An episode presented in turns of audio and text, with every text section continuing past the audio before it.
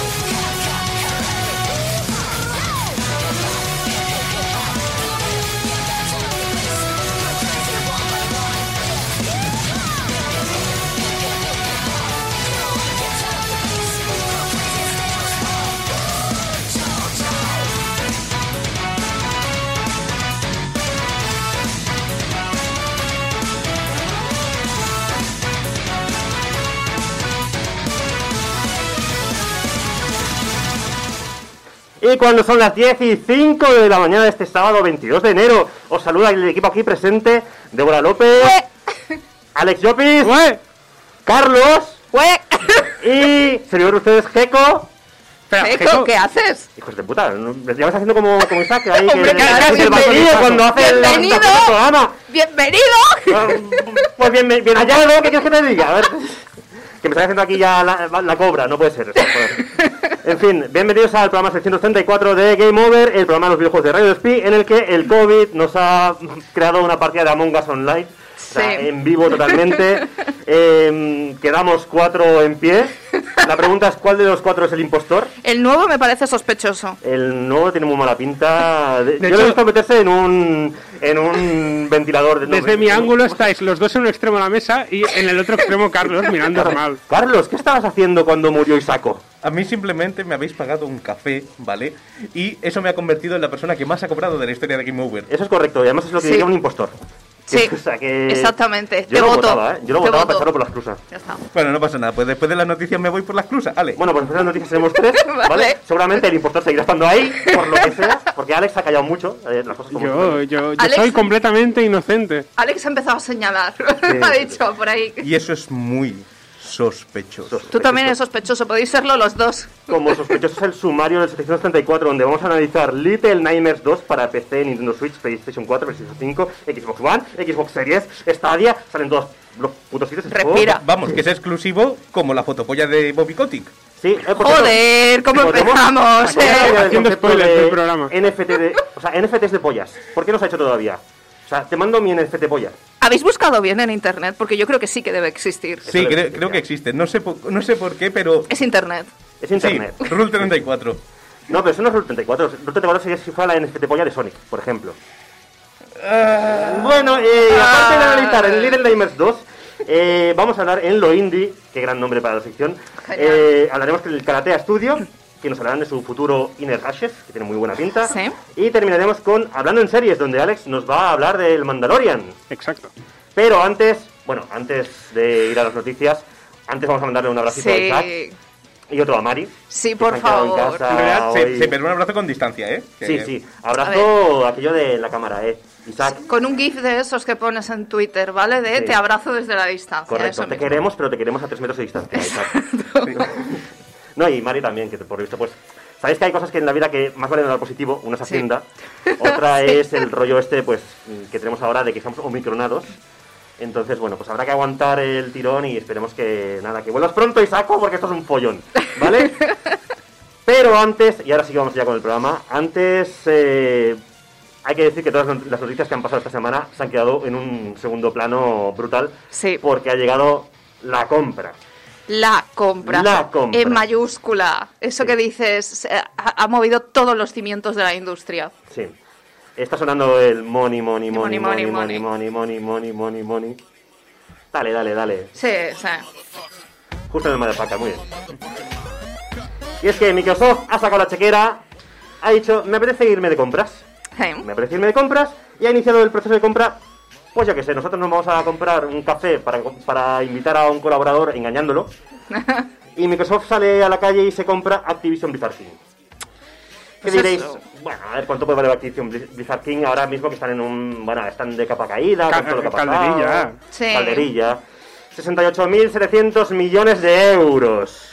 De Ah, euros, de dólares, perdón, dólares, de dólares. dólares, es dólares. igual, son mucho dinero, no somos capaces de. La de verdad es que yo me pierdo, ¿eh? Yo me pierdo. Esto es como el tuit, el, tuit aquel que pusieron de, mira, esto es lo que cobro yo en, un- en un mes y tal. Y yo pensé, oh Dios mío, eso no lo cobro yo en No, toda no, la vida. Para, para para que os pongáis en perspectiva, ¿vale? 68.700 millones que eh, hace una semana, bueno, una semana antes de la compra, Sí. eh, Take Two compró a Zynga por 12.700 millones, en lo que estaba ya considerado uno de los grandes movimientos del mercado. O sea, comparar los, los precios. Vamos, que Microsoft es la yaya que acabó con todos los rollos de papel higiénico del país, pero con los videojuegos. Eh, correcto. Yo hice un cálculo que lo, lo compartí por el grupo de WhatsApp y estuve mirando el Producto Interior Bruto de varios países. Y dije, bueno, si Microsoft con todo este dinero ha comprado a Activision Blizzard, ¿qué cantidad debería gastar para comprar un país? Como y para que ejemplo- os hagáis una idea, podía, con este dinero podía comprar Luxemburgo entera. Y le sobraba suficiente para comprar la Andorra. Pues que compra Andorra y que Willy Rex se haga NFTs de, yo qué sé, de la cara de, de Phil Spencer, por ejemplo. O sea, esa cantidad de dinero. O sea, es- O convertemos a Willy Rex en un. NFT. Ya no puede volver a ser humano, lo siento, Willy Rex. Ah, esto es ¿Lo muy desagradable. Eh, no. Total, que, eh, bueno, pues tenemos ahora mismo un embolado que esto no, no hay quien lo aguante. Tenemos ahora mismo, por ejemplo, os voy a contar las- la capitalización de las compañías que tienen accionariado público actualmente. O sea, vamos a ir de, de menos a más, ¿vale? Para que os hagáis una idea. En el número 10 tenemos a, a Unity, empresa americana, que tiene una capitalización de 33.000 millones. Luego vendría EA, que siempre ha sido la empresa del mal, pero ahora está un poquito en segundo plano, porque fuerzas del mal superiores la están superando. Sí, es como el Battle Royale, pero de fuerzas malignas, ¿no? Sí, pero le va bien porque, bueno, está ahí la novena, está en el top 10, 38.000 millones de, de dólares. Luego tenemos a Roblox, que Roblox, aquí igual no es tan conocido, pero preguntar a un chaval de 12 años si conoce Roblox, que lo va Sí. a conocer seguro, vamos. Eh, que ha generado 45 45.000 millones de dólares. Eso explica que no lo conozcamos. Claro, a ver, yo no lo conozco, pero aún así. A ver, esto es como Fortnite cuando salió, que era un poco de. Un momento ya yo de. Esto me ha pillado un poco lejos, y luego te enganchabas a jugar y tal, pero bueno, también porque eres ya yo de esos en plan de los del meme de, de Fellow Kids, ¿sabes? Con el monopatín al hombro. Sí. Bueno, hablo por mí, ¿vale? Empeza- empe- empezamos a ser así, sí. ¿Alguien ha traído algún monopatín o algo así aquí a la radio? No, yo tengo un patiné de esos eléctricos, pero no. no Ya está, no- te has descubierto. Sí.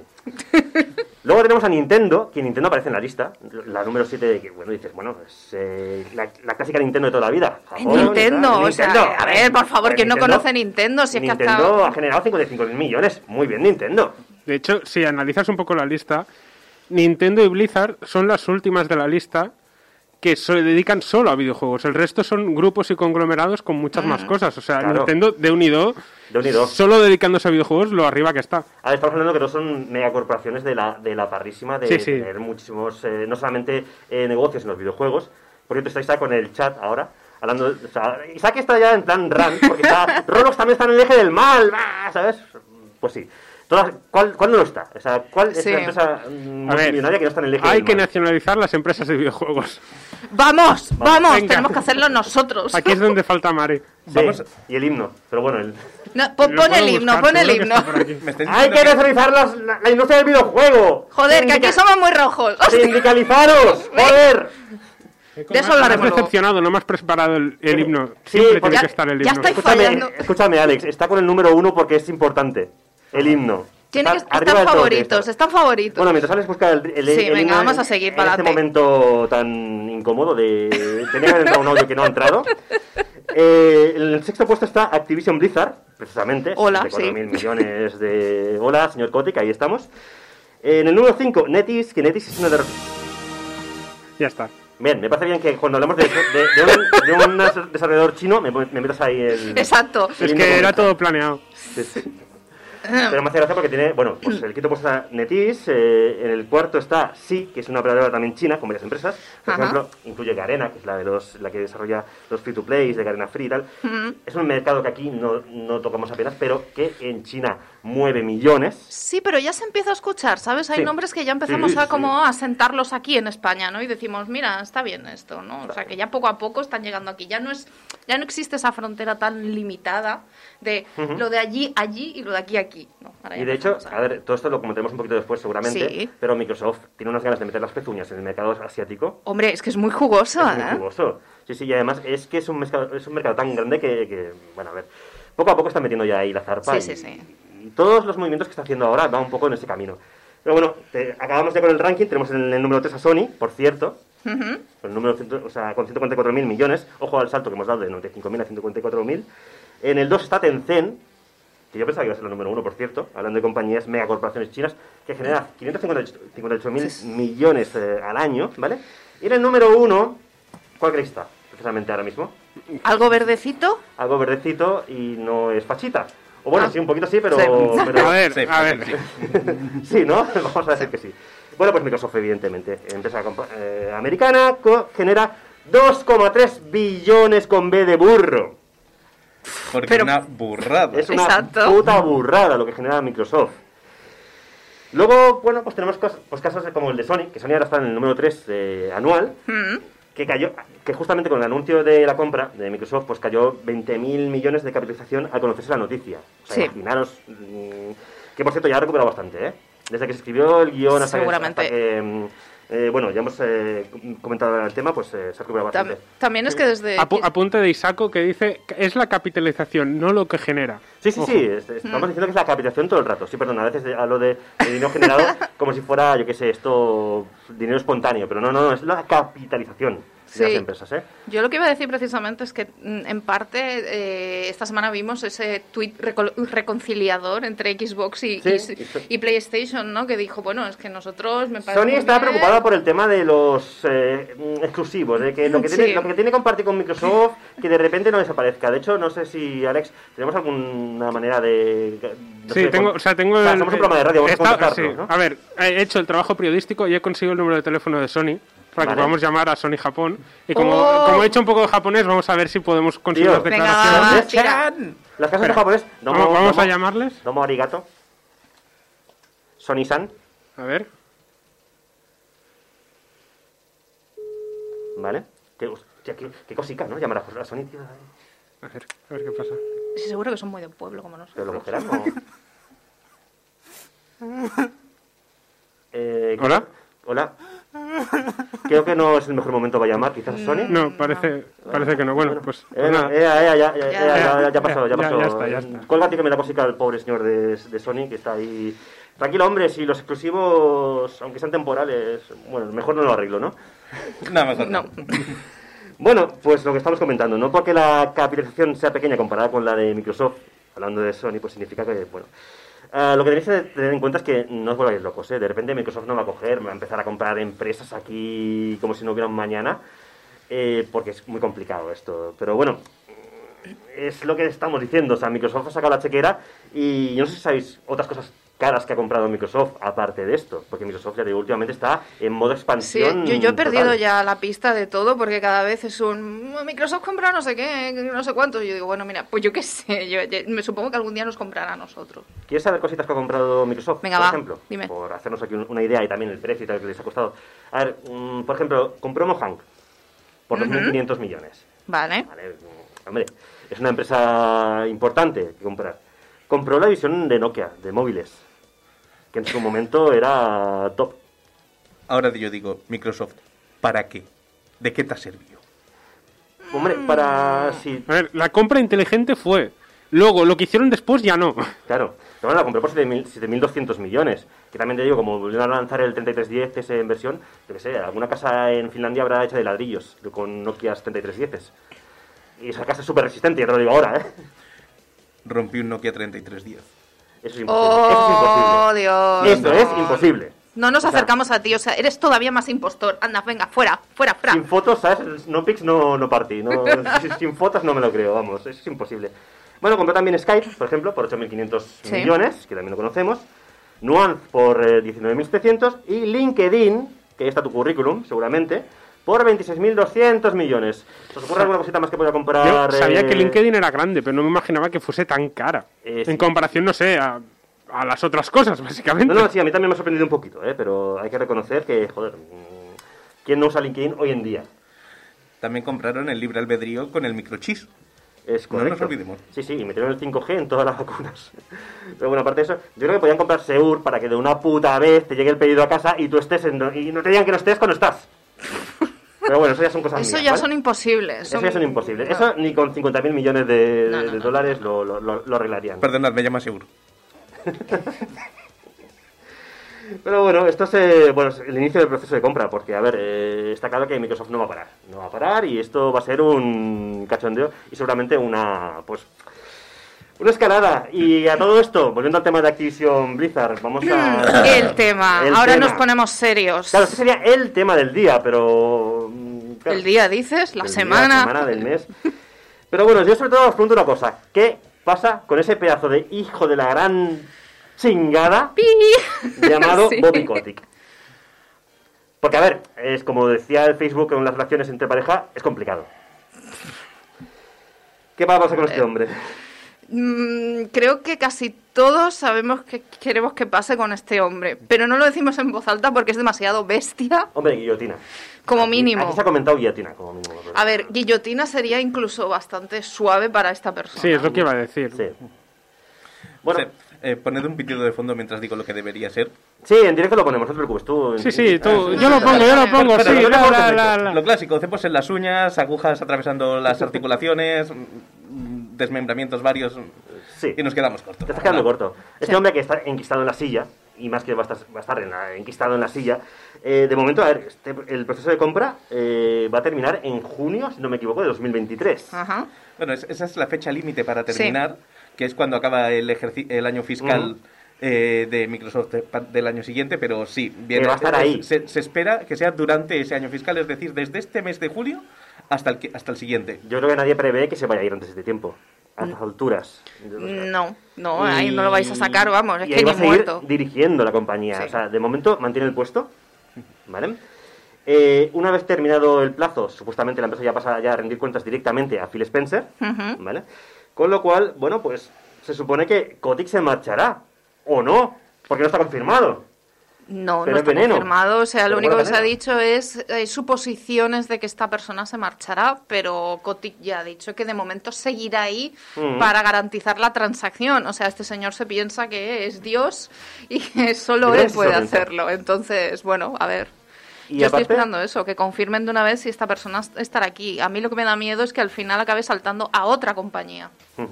Eh, es muy probable. Probablemente ahora mismo haya. no, no creo que ninguna compañía se quiera arriesgar al daño reputacional que supondría eso, de fichar ahora. No estamos hablando de mantenerlo en plantilla, sino ficharlo. Han, han fichado a otras personas problemáticas de estos años de la industria en otras Sí, compañías, sí. solo que no hay tanta repercusión mediática, los meten un poco por la puerta de atrás, pero a ver, hay.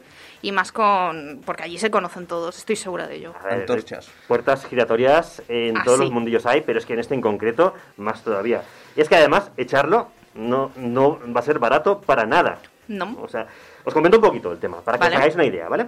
Eh, esto es información mm, compartida en Twitter por Alex, no nuestro Alex, sino el Alex de GameBeast UK.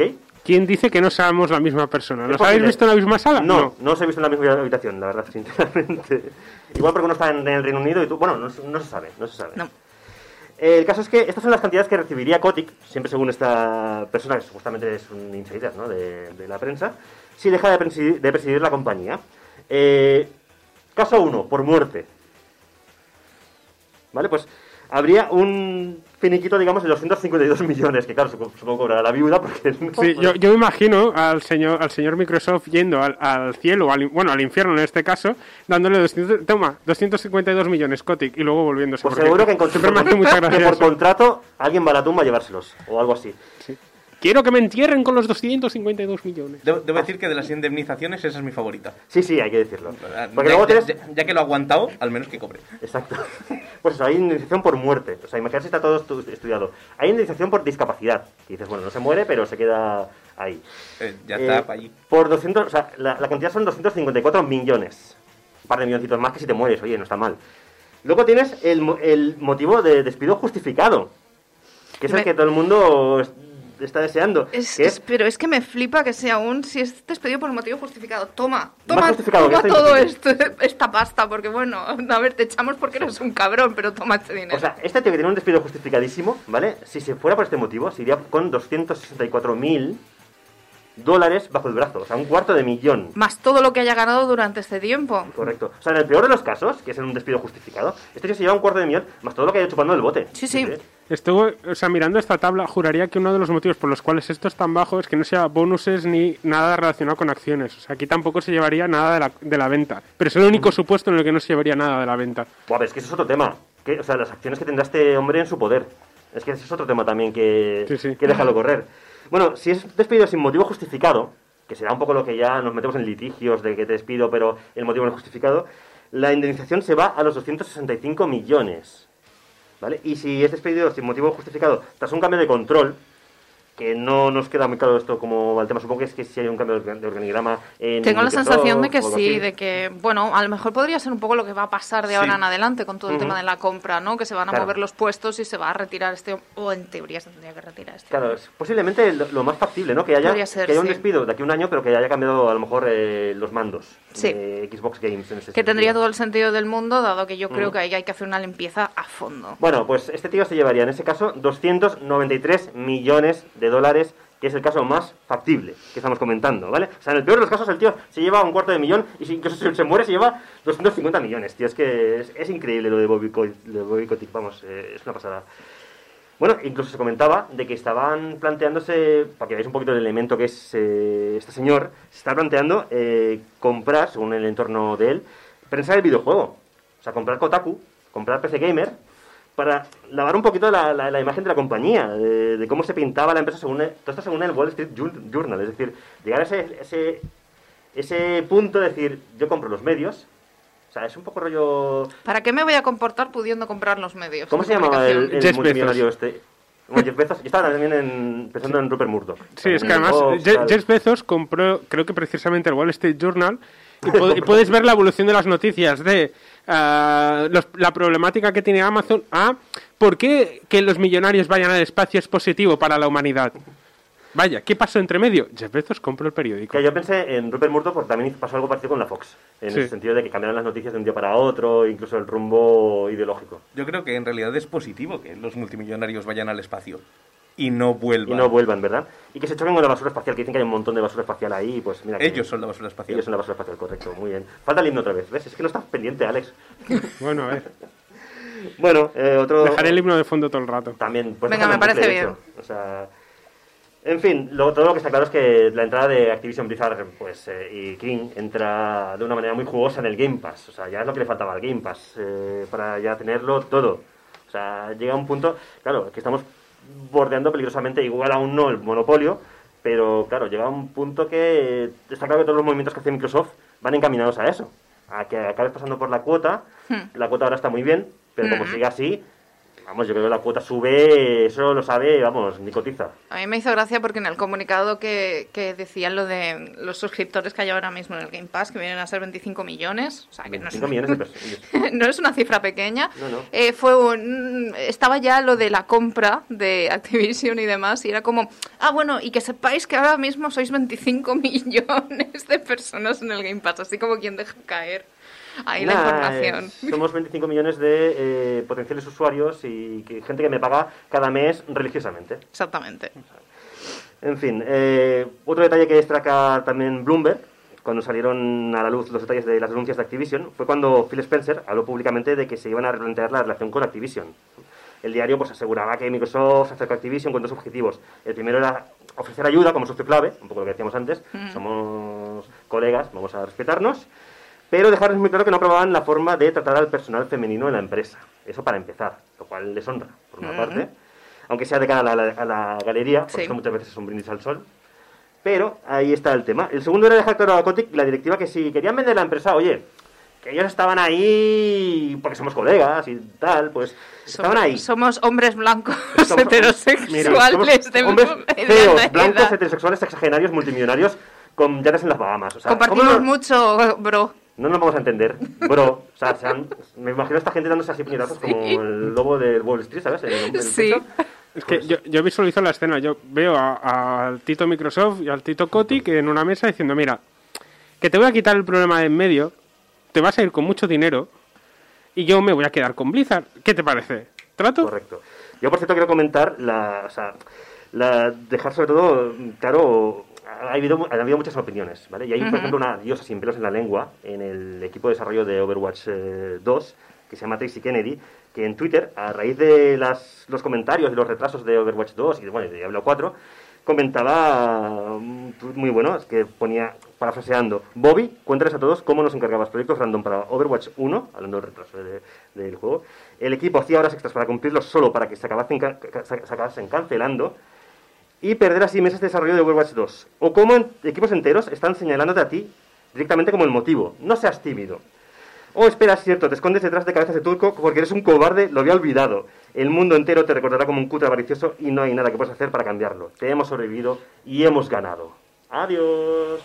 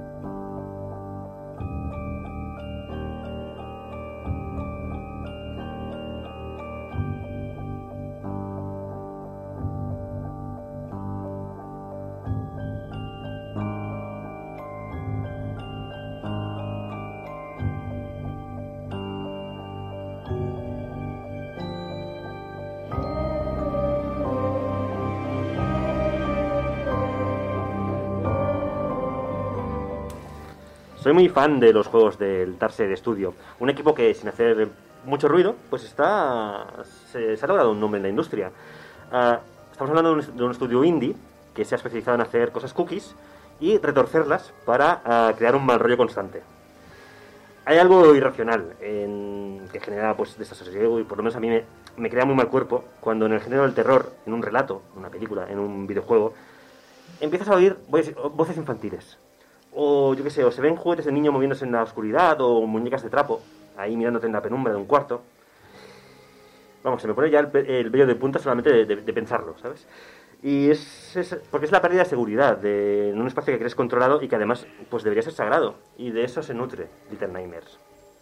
Little Nightmares era un juego que tuve el placer de analizar aquí hace un par o tres temporadas. Y bueno, simplemente lo analicé y de hecho pues eh, era un muestrario de, de traumas infantiles, eh, lo que provocaba aquello. Eh, es un juego que no dejó indiferente a nadie, eh, sobre todo porque tiene un final muy poderoso. Y bueno, como suele pasar con aquello que tiene éxito, pues eh, tuvimos continuación de la historia. Primero en forma de juego para móviles, con Very Little, Very Little Nightmares, Ujú.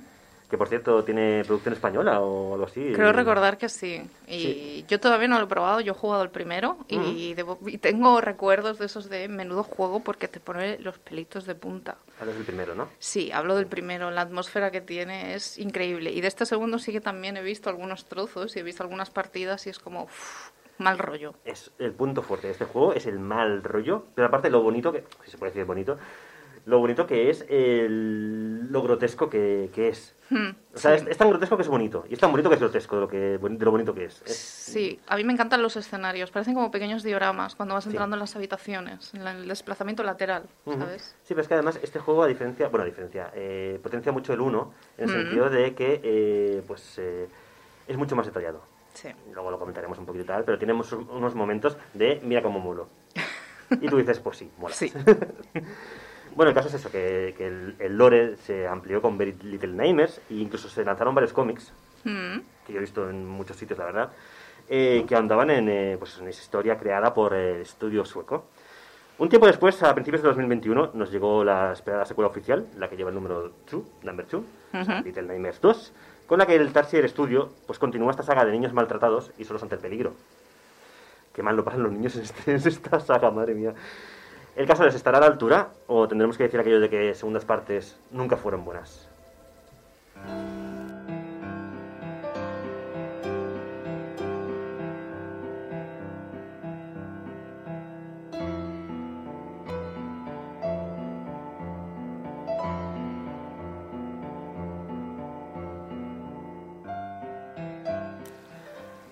esta parte de piano. O sea, la banda sonora es eh, muy ambiental, muy turbia, mucho sonido metálico, como Silent Hill. Sí. Y la única canción happy que tiene, que es esta canción casi de, de piano, junto con una canción de... de- pero claro, es una canción de... eh, ¿Cómo se llama esto de cuerda? El- Ah, caja, caja de muñecas. Ah, caja- vale, la Bueno, caja de la- música, la caja de típica, música, sí. Claro, es, eso de Amor Río es una caja de música, pero esta que es un piano, en realidad es de las partes más creepy y chungas del juego. Por, eh, bueno, porque está asociada a cierto enemigo, ¿vale?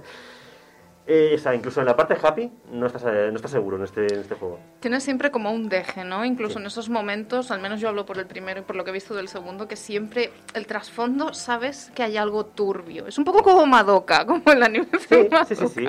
Ah, a ver, lo que pasa es que aquí es mucho más explícito, es decir, sí, Sí. Que, sí que ves que hay algo chungo, porque está todo eh, retorcido, es todo muy lúgubre, o sea, mm, está todo lleno de cadáveres, bolsas de cadáveres, eh, miembros amputados, o sea, no es algo que está sugiriéndote el juego de que, "Uy, a lo mejor pasa algo detrás de, entre bambalinas, no, no, lo estás viendo, que es que esto no está bien, directamente. Sí, pero me gusta porque son unos videojuegos que hacen que el jugador tenga que fijarse en eso. Sí. Porque no te lo explican, tú vas por los escenarios y tienes que ir viendo los detalles, ¿no? Es esta construcción de los escenarios la que Ujú. te da lo que es la historia y parte de esos traumas, ¿no? De hecho, el juego tiene cero líneas de diálogo. Sí. Y aún así, narrativamente es impecable. Es brutal. Es brutal. O sea, todo lo que te cuenta, eh, no hace falta decirlo, porque está todo eh, ahí.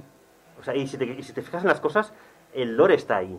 ¿vale? Porque evidentemente ese juego tiene, como el 1, un montón de teorías locas y un montón de, de cosas que realmente luego las lees y lees los mm, textos de la gente, porque también hay muchos artículos de este juego, y te das cuenta de que dices, ostras, pues es verdad. O sea, eso es lo que mola, que dices, lo tienes delante tuyo. O sea, eso es lo que dicen muchos los ingleses de show, don't tell. Ujú. O sea, enseña, enseña pero no, no expliques. Pues este juego lo hace a la, perfe- a la perfección y además mm, es sublime. En esos aspectos es sublime. Que por cierto, ya que hablamos del tema de las segundas partes, eh, segundas partes nunca fueron buenas. A ver, El Padrino, Terminator, Star Wars. Evil Dead, ¿vale? Paddington 2. ¿No, no- no he visto Paddington 2? La del oso. Sí, sí, o sea, Paddington 2 es de las mejores películas que se ha hecho nunca. Rotten. Tomatoes, Rotten Tomatoes un 100%, creo, la única. Había bajado un poco por una un poco. crítica mala que salió, pero haters, pero pero pero es que es, es que es, es que es redonda, es que es redondísima. O sea, el guion es brutal, la manera en que está grabada es brutal, todo, todo es es es. Paddington 2 es el ejemplo perfecto de que. Porque estamos hablando de Paddington, del oso más adorable del mundo, pero estamos hablando de un juego que da mal rollo. Pero bueno, porque somos así especiales también. Pero sí, ver Paddington 2 y jugar a Little Neighbors 2 también.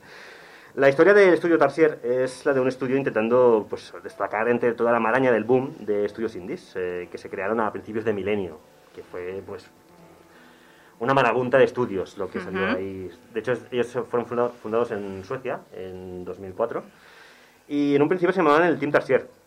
Y empezaron haciendo pequeños proyectos de, para tirar adelante.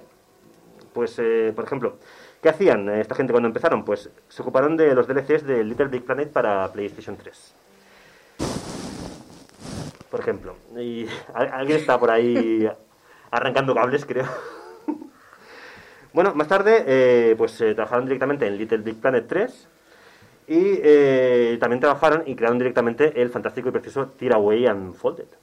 O sea, estamos hablando de juegos súper adorables, proyectos muy adorables para que veáis que, bueno, antes del giro al lado oscuro que se han marcado aquí, ya eran expertos en hacer cositas con de aspecto muy adorable. Sí, conocidas, quiero decir. sí, y creo conocidas, que, además. Creo yo que la gente que nos debe de estar escuchando ahora mismo dirá, "Os- yo he jugado a esto, yo conozco esto, y aunque no lo hayas jugado, realmente te suena, ¿no? Lo has visto seguro. Claro, te hace pensar, dices, si esta gente hacía juegos tan bonitos, eh, trabajando para Sony, ¿sabes? Y, este, y han pegado este, este cambio al lado oscuro, trabajando Sí. para Sony, y imagínate si hubieran trabajado para Activision Blizzard.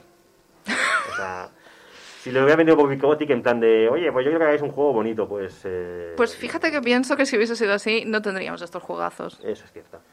No, Bueno. te- tendríamos otro tipo de pesadillas. No seré yo quien defienda a Sony, también te digo, ¿eh? en este sentido, pero, pero bueno, vamos a, vamos a comparar las categorías. va.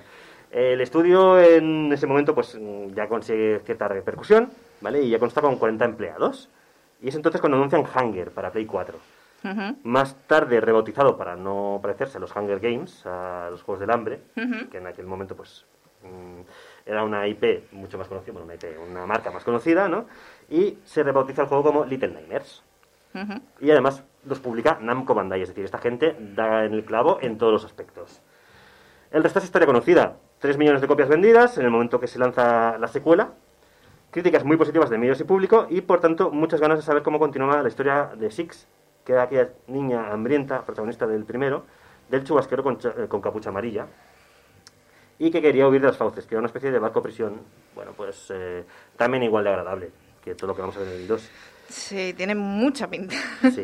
Y es que Little Nightmares 2 es en esencia pues, una entrega continuista, al estilo de la primera parte, aunque incorpora algunas sorpresas y novedades. Pero sobre todo estamos ante una aventura llena de exploración y puzzles con, con marcado terror, evidentemente.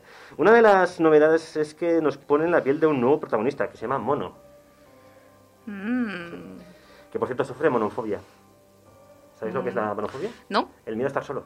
Ah, no sabía que tenía nombre. Sí, bueno, yo lo he leído en internet, no sé si sea cierto, yo voy a darlo por correcto. Gracias Wikipedia. Gracias Wikipedia por tanto. Y bueno, pues Mono será quien sufra el mundo de pesadillas eh, estando ya acompañado por la conocida Six, porque nos va a hacer de sidekick, eh, es decir, va a ser nuestra compañera de viaje. Eh, Mono en la cabeza lleva una bolsa de cartón, bueno, una bolsa de papel con agujeros en los ojos para ver, porque si no sería un poco estúpido. Y a la vez, eh, bueno, pues también para, supongo, para que no lo veamos al pobre la- el miedo pintado en la cara, dándole un aspecto bastante reconocible, pero a la vez un poquito espeluznante, la verdad. O sea, es también inquietante el protagonista del pobre. Mono despierta en un bosque junto a un televisor apagado y no sé si no creo recordar que roto también eh, o mal sintonizado ahora no lo recuerdo es igual da da, da- da que Sí. pensar qué estaría viendo antes de bueno cómo ha llegado allí primero Creo, creo recordar que al menos en el primero había vari- varios televisores. Sí. Porque yo me acuerdo que incluso en algunas fases de enemigo había algún televisor. Así que yo creo que debe tener algún simbolismo. Tiene un simbolismo muy, muy es muy importante el televisor y de hecho no será el primero que nos encontremos por eh, o sea van a haber más televisores y el tema de las ondas de televisión es muy importante en este juego eh, como ya veréis. Y bueno, el tema es, es, eh, claro, te despiertas en mitad de un bosque y dices, ¿cómo he llegado aquí? ¿Esto es un sueño? ¿Es una pesadilla? ¿Es this the real life? Pues no sabemos. Con más preguntas que vergüenza, empezamos a avanzar para descubrir al cabo de poco que estamos en territorio hostil, ya que no solamente hay trampas por el bosque, un montón de trampas, cepos pagaosos y tal, cosas así que, y con ya niños enganchados a, la- a los cepos, muertos, lógicamente, y no solamente hay trampas, sino pues también la presencia de un hombre, de una figura adulta, grotesca, con escopeta cazando, que será el primero de los hombres del saco, pues que debemos ir esquivando y rehuyendo a lo largo del juego, porque claro, nosotros somos un niño pequeño, no tenemos eh, más posibilidad que huir de los adultos grotescos que nos quieren cazar, devorar o simplemente pues reventar. Entonces, bueno, estéticamente comparte ciertas sim- similitudes con los juegos de, de otro estudio, de, de otro estudio indie como, como es Play Dead, eh, que es el de Limbo, Inside. Yo creo que es inevitable la, la referencia. Hmm, Sí, porque son referencias muy potentes en el medio. Es además una especie de scroll lateral, trampas que no ves, no ves venir, enemigos que te persiguen hasta la saciedad, eh, muertes cafres, hijo putez permanente. Vamos, esto- Sí. Esto lo tiene el juego. Pero bueno, Little Nightmares sí que tiene una identidad propia, se diferencia de los juegos de Playdead, eh, sobre todo gracias a una fantástica puesta en escena, Sí. en esta narrativa que tiene, tan, Ujú. tan particular. Ah, el juego, ya te digo, no es, no es- no es exactamente en 2D, es, eh, tiene una profundidad en 3D, además mucho más acentuada que la primera parte, que era bastante más, Ujú. más lineal, digamos, más, Sí. menos, menos profunda que esta segunda parte. Pero bueno, básicamente estamos ante un juego de plataformas, de infiltración y de puzzles, eh, que está pensado para ponerte en tensión en cualquier momento. Y la ambientación, ya os te digo, la ambientación es magistral, es magistral, pero mag- magistralmente retorcida, claro.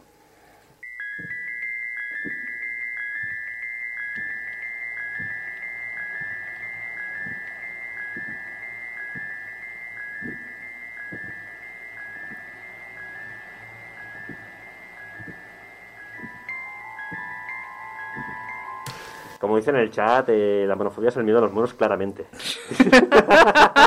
Claramente, ya sabéis, Cierto, cierto. apuntad. No me tengáis miedo. No. no, tranquilo, no. Bueno, otra gran novedad es la inclusión de un segundo personaje, lo que decíamos antes, como compañeros de, de aventuras, porque sigue siendo un juego para un jugador y la, inteligen- la inteligencia artificial controla a Six, que es una cosa que, que es bastante novedosa en este, en este caso, porque además añade nuevas formas de afrontar los puzzles y la exploración. Y aquí tengo que ponerle un grandísimo pero al juego. Un pero, más que nada porque no lo entiendo a estas alturas. Y es que el juego pide a gritos, a gritos, un cooperativo a dos players. Totalmente de acuerdo. O sea, yo estoy. Cuando buscaba información sobre este juego pensaba, digo, ¿pero por qué no tiene un modo cooperativo? Es que tiene todo el sentido del mundo que es lo que además añadas. los puzzles están como pensados para, para dos jugadores. O sea, eh, al final Six es una inteligencia artificial muy, muy lista, Sí. muy inteligente, vamos a decirlo así, ¿vale? Porque realmente eh, no es de esas mm, compañeras que simplemente te acompañan, sino que propone, va un poco a su rollo, o sea, no, no va siempre pegada a ti, aunque si- normalmente sí, porque además van cogidos de la mano muchas veces y son Sí. como muy monos, ¿vale? Pero muchas veces, si tú no das con la solución, al cabo de un tiempo ella te dice, eh, mira esto, Mm. y es como, hostia, ¿vale? O sea, realmente es útil, es una compañera útil. Y además, pues que la necesitas para llegar a lo mejor a un sitio más alto que no llegas, porque no tienes Ujú. palanca, eh, colabora. A veces hay que llevar dos, dos cosas a un sitio y ella ya coge una directamente, ya ni te pregunta, ¿sabes? O sea, no te que decir nada. Y eso que tienes el botón de llamarla, porque, porque también hay puzzles tipo ICO, que tienes que llamarlos Sí. y tal, y que vengan y esas cosas. De hecho, posiblemente sea por eso que el estudio ya ha decidido que no sea de dos jugadores. Porque sin la guía de la niña, como seas un poco espeso o estés un poco espeso, estás vendido. Mira, yo que estoy jugando al Two con un amigo, a veces nos quedamos en plan de, bueno, aquí que nos, nos estamos tratando porque no sabemos qué hacer, ¿sabes? Y ya que el Takes Two también es fa- te lo pone fácil, pero sí, sí. Bueno, pero yo qué sé, el, existe el Unravel, por ejemplo. Unravel es un juego muy parecido de estética, también se juega así lateralmente, y, y se juega, o sea, los puzzles son para dos jugadores. Lo puedes jugar tú solo, pero la gracia es jugarlo dos. A ver, lo veo yo, es, una opinión personalmente mía, Ujú. ¿eh? o sea, yo lo Sí, veo sí. como una, una opinión, o sea, como una ocasión desaprovechada de que realmente aquí podían haber metido un cooperativo de alguna manera y hubiera sido apoteósico, la verdad. Sí. Ujú. Existen los parches, pongan uno. No creo ya que lo parchen esto. Esto se- sería mucho, sería cambiar mucho, mucho. O sea, no, no, no veo. Es que en realidad el juego tampoco estás todo el rato con ella. Es que tampoco quiero contar demasiado, porque, pero bueno, tampoco estás todo, todo el rato con ella. Tendrías que hacer ya un juego ya, que a lo mejor para una tercera parte lo hacen. Pero ya sería ya un, un Unravel, directamente, una cosa diferente, algo ya integrado para ya todo el rato que sea así, ¿vale? Bueno, evidentemente, no os voy ya que estamos así, no os voy a contar nada del argumento, ni de los enemigos, o por lo menos lo voy a intentar evitar lo más posible, porque el juego primero es muy cortito, Sí. ¿vale? dura unas 6 horitas, eh, más o menos, me ha durado 5 o 6 horas. Y bueno, y es muy críptico. Y como el primero, pues ha generado ríos de tinta por las teorías locas que los fans han elaborado sobre el final, la trama, los personajes en general. Pero bueno, sí que hay ciertos enemigos, que esto se lo comento, Mm. que por culpa de los cuales hay otra de las novedades de esta entrega, y es que hay combate. Ah, sí. Hay, Es verdad. hay cierto combate, es muy puntual, no pasa Ujú. siempre. Y de hecho, siempre que pasa es con una clase concreta de enemigos. Vale. O casi siempre. Pero le da un toque Silent Hill, Mm. que es Silent Hill cuando vas cagado, pero llevas un palo. ¿sabes? Una barra, una barra de hierro. Una barra de hierro, ¿sabes? Y dices, voy cagado, pero llevo una, una barra de hierro. Una escopeta. No, escopeta, bueno. Eso estaría bien, llevar una recortada, pues, hombre, igual el juego en vez de 6 horas duraba 3 Sí. o 2. No, no, no sé, niño con escopeta me, su- me suena mucho Juan Carlos, ¿eh? Eso acaba mal. O Sí. Estados Unidos. Uh, bueno, cuidado con los pies en todo caso.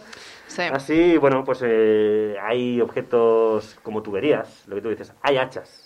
Hay hachas. Ah, o sea, una, una recortada no, pero un hacha sí. Mm. Sí, pero claro, no es lo mismo a distancia que, a- que acercarte para hacer un hacha- un hachazo a algo, ¿eh? Mm, mm. De hecho, las hachas se utilizan más para huidas que para atacar. ¿Sabes? Porque a veces tienes que huir, Ya. hay una puerta a medio romper, entonces tú llegas ahí en plan del resplandor y Sí. tienes que abrirte el camino, ¿vale? Eh, a ver, mm, el tema es que el, el combate, cuando tienes que acertar con, el, con la cañería o con el hacha, Mm. es muy tenso. Porque solo tienes un botón Claro. y aquí hace un arco muy alto, o sea, Vale. muy, muy amplio, ¿vale? O sea, tienes que medir muy bien el momento del ataque porque si no estás vendido. Y bueno, y golpear evidentemente en el momento justo. O sea, la mecánica es muy sencilla, pero es muy efectiva. Ujú. Porque te tiene en tensión todo el rato igualmente. Aunque vayas armado, no eres un ser todopoderoso, sigues siendo un crío de, de 8 o 9 años. Hmm.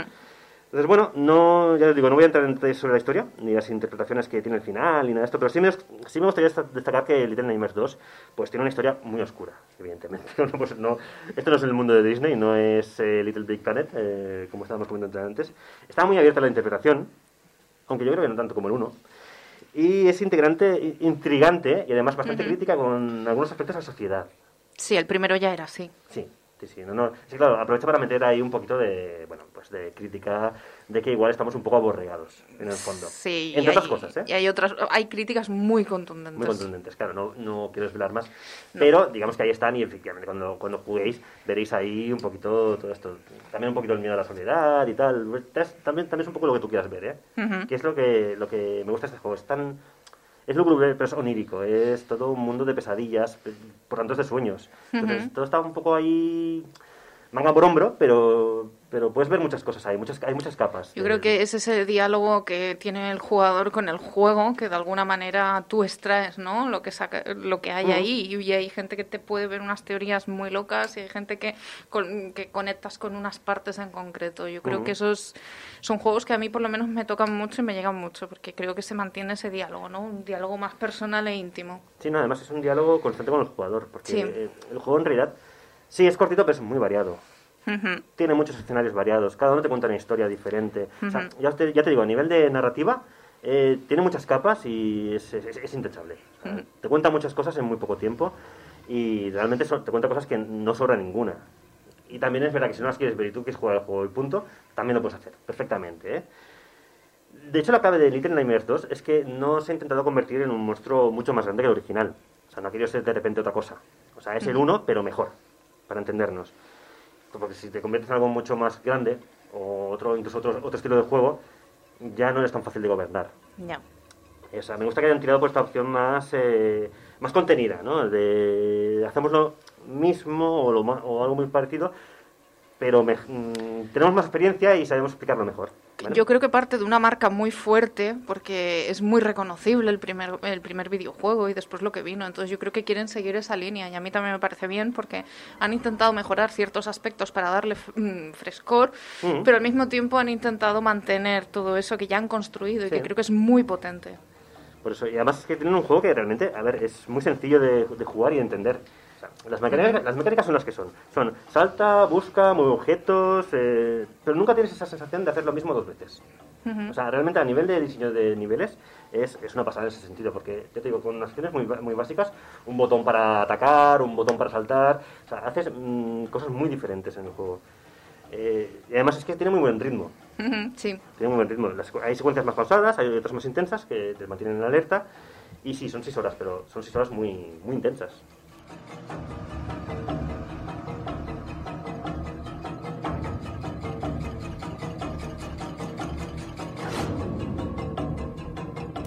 Se roga a la carnicería que venga a bu- a buscar la, la picadora de carne que estaba sonando de fondo. sí. Madre mía, la banda sonora de este juego es... Qué mal también- rollo, de verdad. Es que, uff. Para tener pesadillas, ¿eh? es, una, es una pasada. Bueno, y es que el aspecto audiovisual es, es alucinante. O sea, ya os lo podéis imaginar. Am, solamente con la música ya veis que eh, necesitas unos cascos. Sí. Eso para empezar. O sea, yo este juego hay que jugarlo con cascos sí o sí. Y con las Para- luces apagadas. Para, para gozarlo completamente. sí. Vamos a poner comillas en el gozando porque, pero bueno, lo gozas que no veas. O sea, el tratamiento de sonidos mm, también espectacular.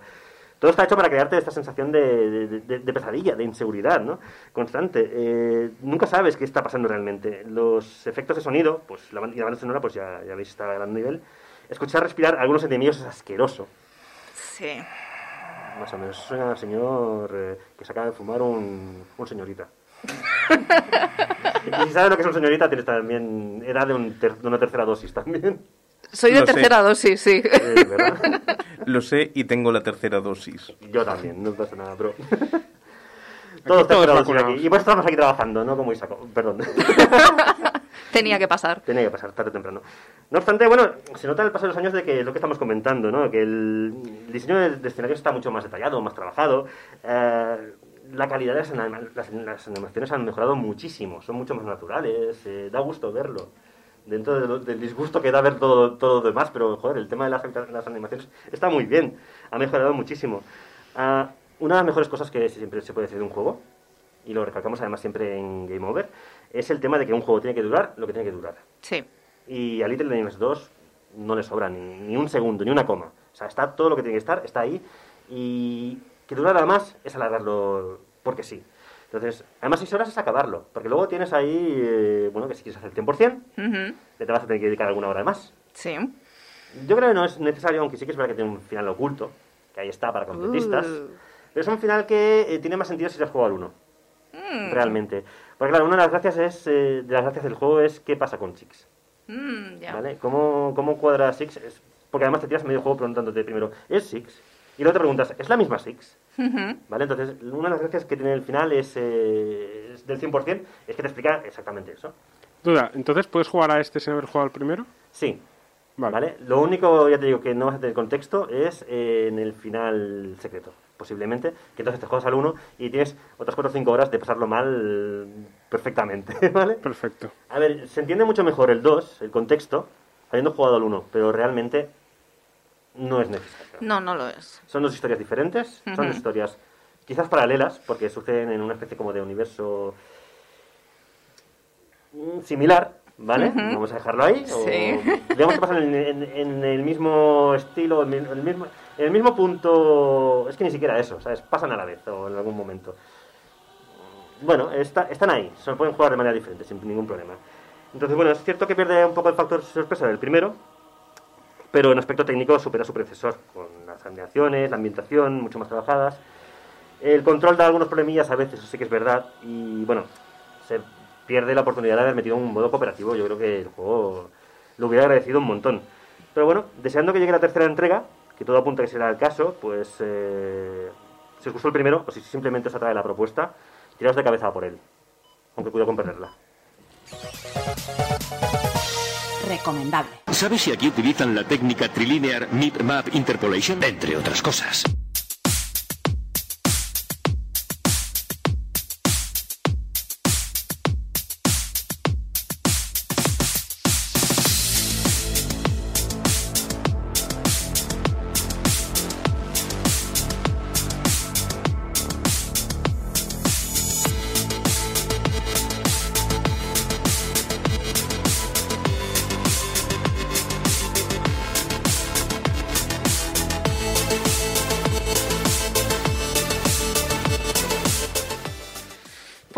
Buenos días. Estamos en la sección de lo indie con una nueva entrevista. Qué raro se me hace no tener aquí a Isaco diciéndome hola, buenos días, ¿qué tal? ¿Cómo va, Débora? Estas cosas. Bueno, eh, tienes, tienes los, que, los que quedamos en pie, pero bueno. Bueno, como- estamos aquí, que eso Ahí es lo está. importante. Y nada, estamos un- una vez más, tenemos a un nuevo equipo aquí para hacer una entrevista. En este caso tenemos a dos personas del equipo de Calatea Studios, responsables de la aventura narrativa Inner Ashes. En este caso a José Montano, Lead Design, y Yasmin Gruberman, Lead Marketing del equipo. Buenos días, no sé si me escucháis porque estamos un poquito aquí haciendo pruebas y somos tres personas hoy. Sí, sí, os escuchamos. ¡Oh, genial, Sí. fantástico! Bien, ¡La primera! funciona. ¡Adiós! ¡Bravo, bravo! ¡Bravo, eso! Pues un placer. eh, con vosotros es la primera vez que hablo, pero bueno, más que, más que encantada de ello. Eh, bienvenidos aquí y nada, vamos a empezar con la entrevista si os parece bien, ¿vale?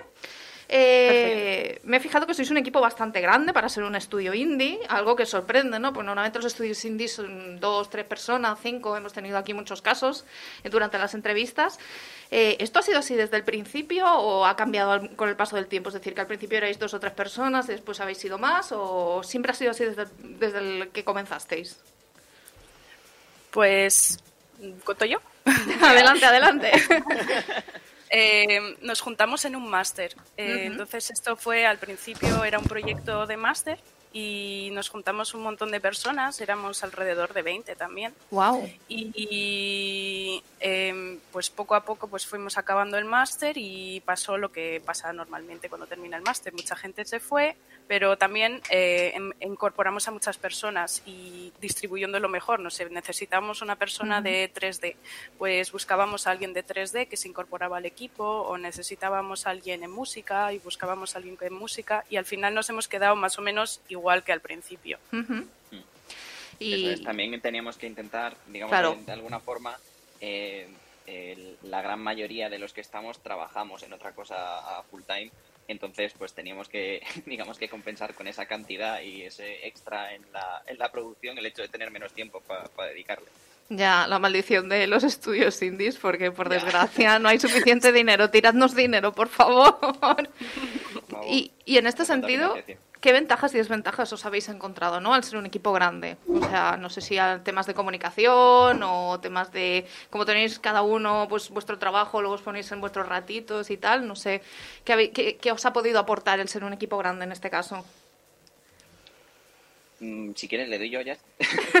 yo creo que el, el- el principal punto fuerte es que eh, sumas puntos de vista y, y sumas eh, distintos eh, distintas capacidades y distinta gente que, cada uno pues tiene un poco su visión y, y nosotros creemos que cuanto cuanto más colaborativo y cuanto más compartamos las decisiones mejor para, para el futuro del juego entonces en ese caso guay Eh, a la, compañera de producción pues no es lo mismo coordinar a, a tres o cinco personas que coordinar a 16. Entonces, bueno, pues hemos intentado, hemos tenido que, que, pues montar una, una pequeña jerarquía, una forma de trabajo, basarnos en unas herramientas para, para trabajar, porque si no, no había forma de, abarcar esto y era muy difícil Llevar a 16 remando en la misma dirección. Me lo puedo imaginar. Y además remando en la dirección llamada Inner Ashes, que es vuestro primer videojuego, que es el que tenéis ahora mismo en, en vuestras manos, que es la historia de Henry, diagnosticado con Alzheimer precoz, que intenta descubrir un poco la relación con su hija, qué es lo que ha pasado, ¿no? Porque entramos en un momento en que la relación está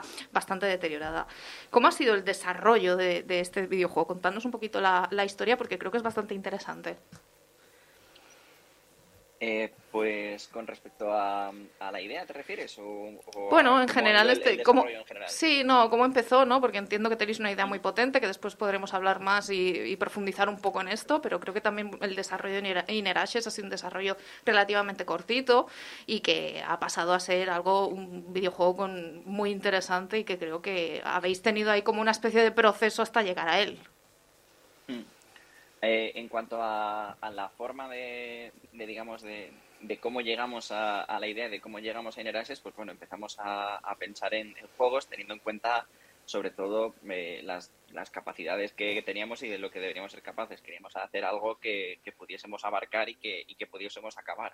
Que muchas de las muchas veces lo que pasa en, en, los juegos indies es que se empieza con algo que a lo mejor es demasiado grande para ti y se acaba eh, muriendo por el camino. Entonces, uh -huh. eh, de ahí el hecho de decir, pues bueno, vamos a hacer algo en primera persona, vamos a hacer algo de más narrativo, más basado en, en puzzles y también vamos a aprovechar que somos indies y que somos pequeños para eh, poder tratar temas que normalmente pues eh, un triple A pues no se puede permitir. Sí, sí, totalmente de acuerdo, ¿no? También tenéis esa opción de poder marcaros otras ideas y poder tener ese punto de originalidad también, ¿no? Que a veces es necesario, nos guste o no. También, bueno, antes ya lo hemos comentado, digamos que el título se enfoca en el tema del Alzheimer, ¿no? Una enfermedad que sabe, que conocemos, que casi todos conocemos porque cada vez afecta a más población. ¿Por qué habéis escogido este tema en concreto, no? Pues es un tema bastante crítico, bastante delicado, ¿no? delicado y yo creo que es algo que de alguna manera al final todos tenemos como algún caso o conocemos de cerca o más o menos de cerca algún, algún caso de esto. Pues eh, sinceramente porque digamos que lo, los que estuvimos desde, o sea, al principio en el equipo de diseño eh, nos había tocado muy de cerca uh -huh. A los tres que estuvimos al principio y digamos que llegamos a ello como de una forma un poco orgánica. Empezamos a pensar en un juego de puzzles como con que se mueva en, en dos realidades y tal y en algún momento algo hizo clic y era como Uh -huh. podemos hablar de esto. Y y la verdad es que nos apetecía porque no se había eh, contado en el, en el mundo de los videojuegos ni tratado este, este tema y, y queríamos intentar pues eso visibilizar y, y concienciar un poquito de qué es lo que pasa y cómo lo viven estas personas mientras lo están mientras lo están pasando. Lo que también lo, lo primero que hicimos fue decir, vale, esto es un tema eh, complicado Sí. y hablamos con la con la unidad de investigación del Alzheimer de la Complu y hemos estado eh, siendo asesorados por ellos y compartiendo en plan, pues mira, estas van a ser las mecánicas, esta, es- esta es la narrativa, ¿qué te parece? ¿Crees que cuadra? Y para intentar ser pues lo más respetuoso posible con, con el tema que estamos tratando.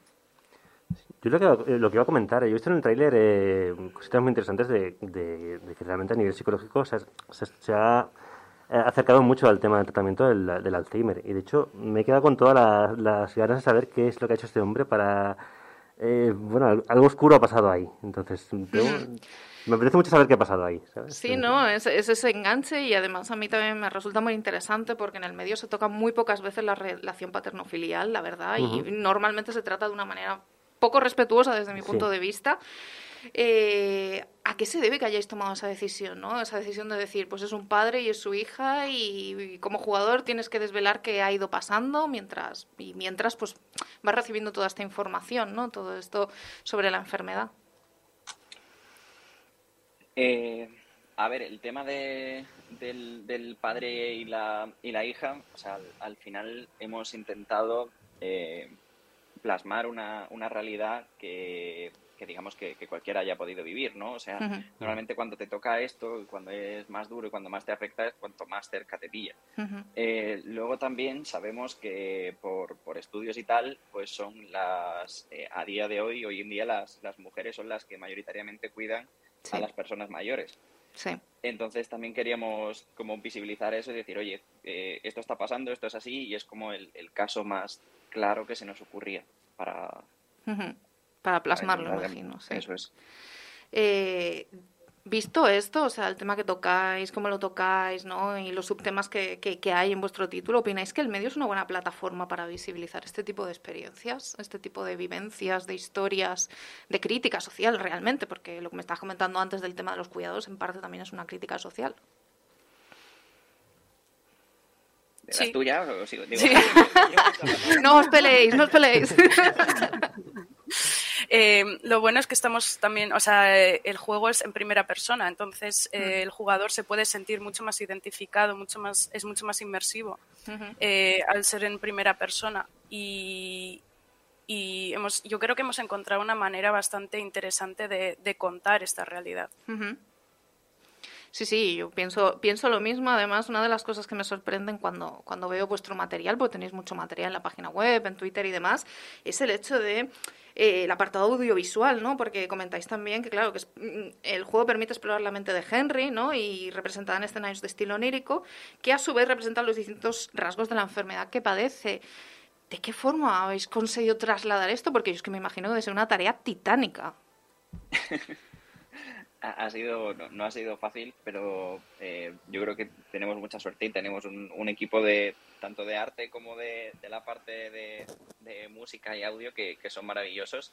Y bueno, pues desde diseño les decíamos, oye, pues esto más o menos tiene que ser así, queremos que transmita esto, tal. Nos dábamos a nuestras compis de, de Concept y era como, das, esto. Era, sí, sí, es eso. O sea, que fue muy directo o realmente os No, costó ha como habido- encontrar. O sea, ha habido que iterar y sobre todo Ujú. al principio nos costó mucho encontrar una identidad visual. Ujú. Eso hubo que, hubo que trabajar mucho y, y nos costó y, y hubo que, pues eso, iterar y rehacer hasta que, que dimos un poco con la tecla. Y luego, pues en, en cada uno de los niveles, como tenían un poco una estética distinta, pues ha sido el mismo proceso. De, desde diseño íbamos un poco con la idea ah, y en Concept empezaban a darle forma a esa idea y a plasmarlo en, en imágenes. Mientras Ujú. hablábamos con, con los chicos de, de audio para decir, oye, esto pues queremos que se sienta así, queremos que la música sea tal, aquí tiene que haber no sé qué, y, bueno, ha sido algo bastante orgánico, creo, y, y que hemos funcionado muy bien. Y aquí también eh, le hemos podido sacar partido a que somos muchos y que había muchas voces para opinar y para... En este caso, o sea, cuando, cuando hacíais todo el apartado audiovisual, ¿también habéis contado con los profesionales que os han asesorado o ya fue antes en el proceso de documentación solo? Eh, es sobre todo, o sea, no tanto en el apartado de visual, pero sí que lo hemos ido compartiendo con ellos. Vale. O sea, aunque la, digamos que la, la decisión eh, artística se ha quedado dentro de- del equipo, sí que es verdad que hemos intentado eh, siempre recibir feedback por, por su parte.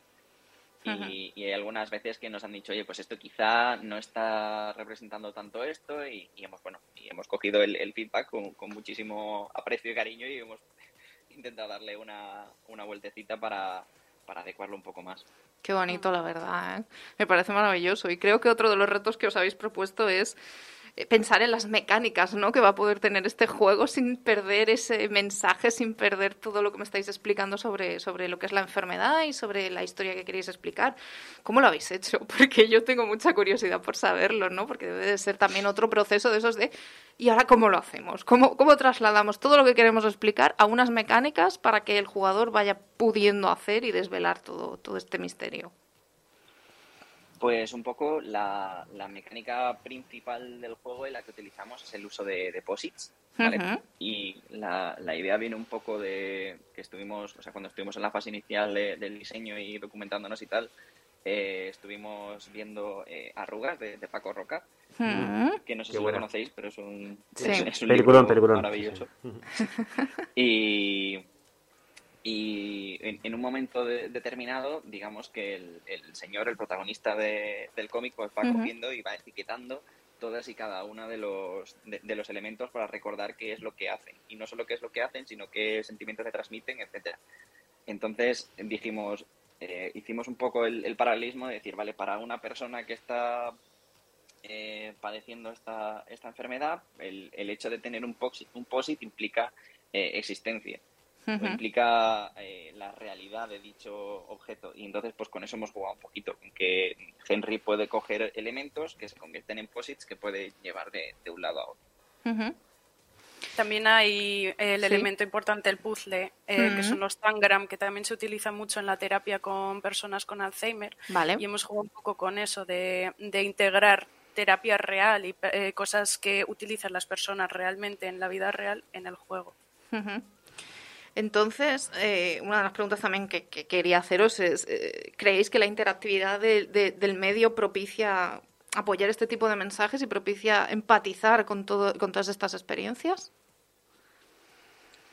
Eh, creemos que, sí, que el, hecho de, aprovechar un, medio interactivo como son lo- los videojuegos, pues te pueden acercar eh, un poquito más a lo que a lo que sienten o a lo que están viviendo estas estas personas, intentar comprenderlo un poquito mejor. Eh, También hemos visto que, que esto se ha representado tanto en, en, en libros como en películas, como en cómics, como comentaba antes, y creemos que el, el elemento diferenciador o lo que aporta el, el videojuego es, es esa inmersividad y el, por ello que apostamos por la primera persona para, para intentar hacerte sentir esas cosas. Eh, os iba a hacer otra pregunta también que se me acaba de ocurrir ahora mismo. Eh, ¿este, ¿Este juego eh, lo han jugado personas que padecen la enfermedad? Que padecen la enfermedad, no, pero personas que sí que han tenido relación con personas con Alzheimer, sí. Vale. Eh, nos ha pasado en varias ferias de que alguna persona que haya tenido, no sé, abuelos, padres que, que hayan tenido Alzheimer, lo han probado y se han sentido muy emocionados, muy identificados por el juego. Mm, ya, Y ya eso me lo pues, para nosotros, para nosotros es, es, es brutal ver cómo, cómo, cómo, cómo influye, o sea, cómo las personas lo ven, también desde su punto de vista. Es que os imagino emocionados en el stand porque suele pasar, ¿no? Yo, yo voy a las ferias y eso y, y ya recibir un feedback positivo es como, oh madre mía, mi corazoncito, porque le Sí. echáis muchísimo trabajo, pero si encima eh, es lo que estáis explicando, debe de ser una sensación increíble. Y además relacionado con esto, os iba a preguntar, o sea, Inerashers es una experiencia adaptada a todos los públicos, dado lo que queréis hacer, ¿no? El mensaje que queréis transmitir.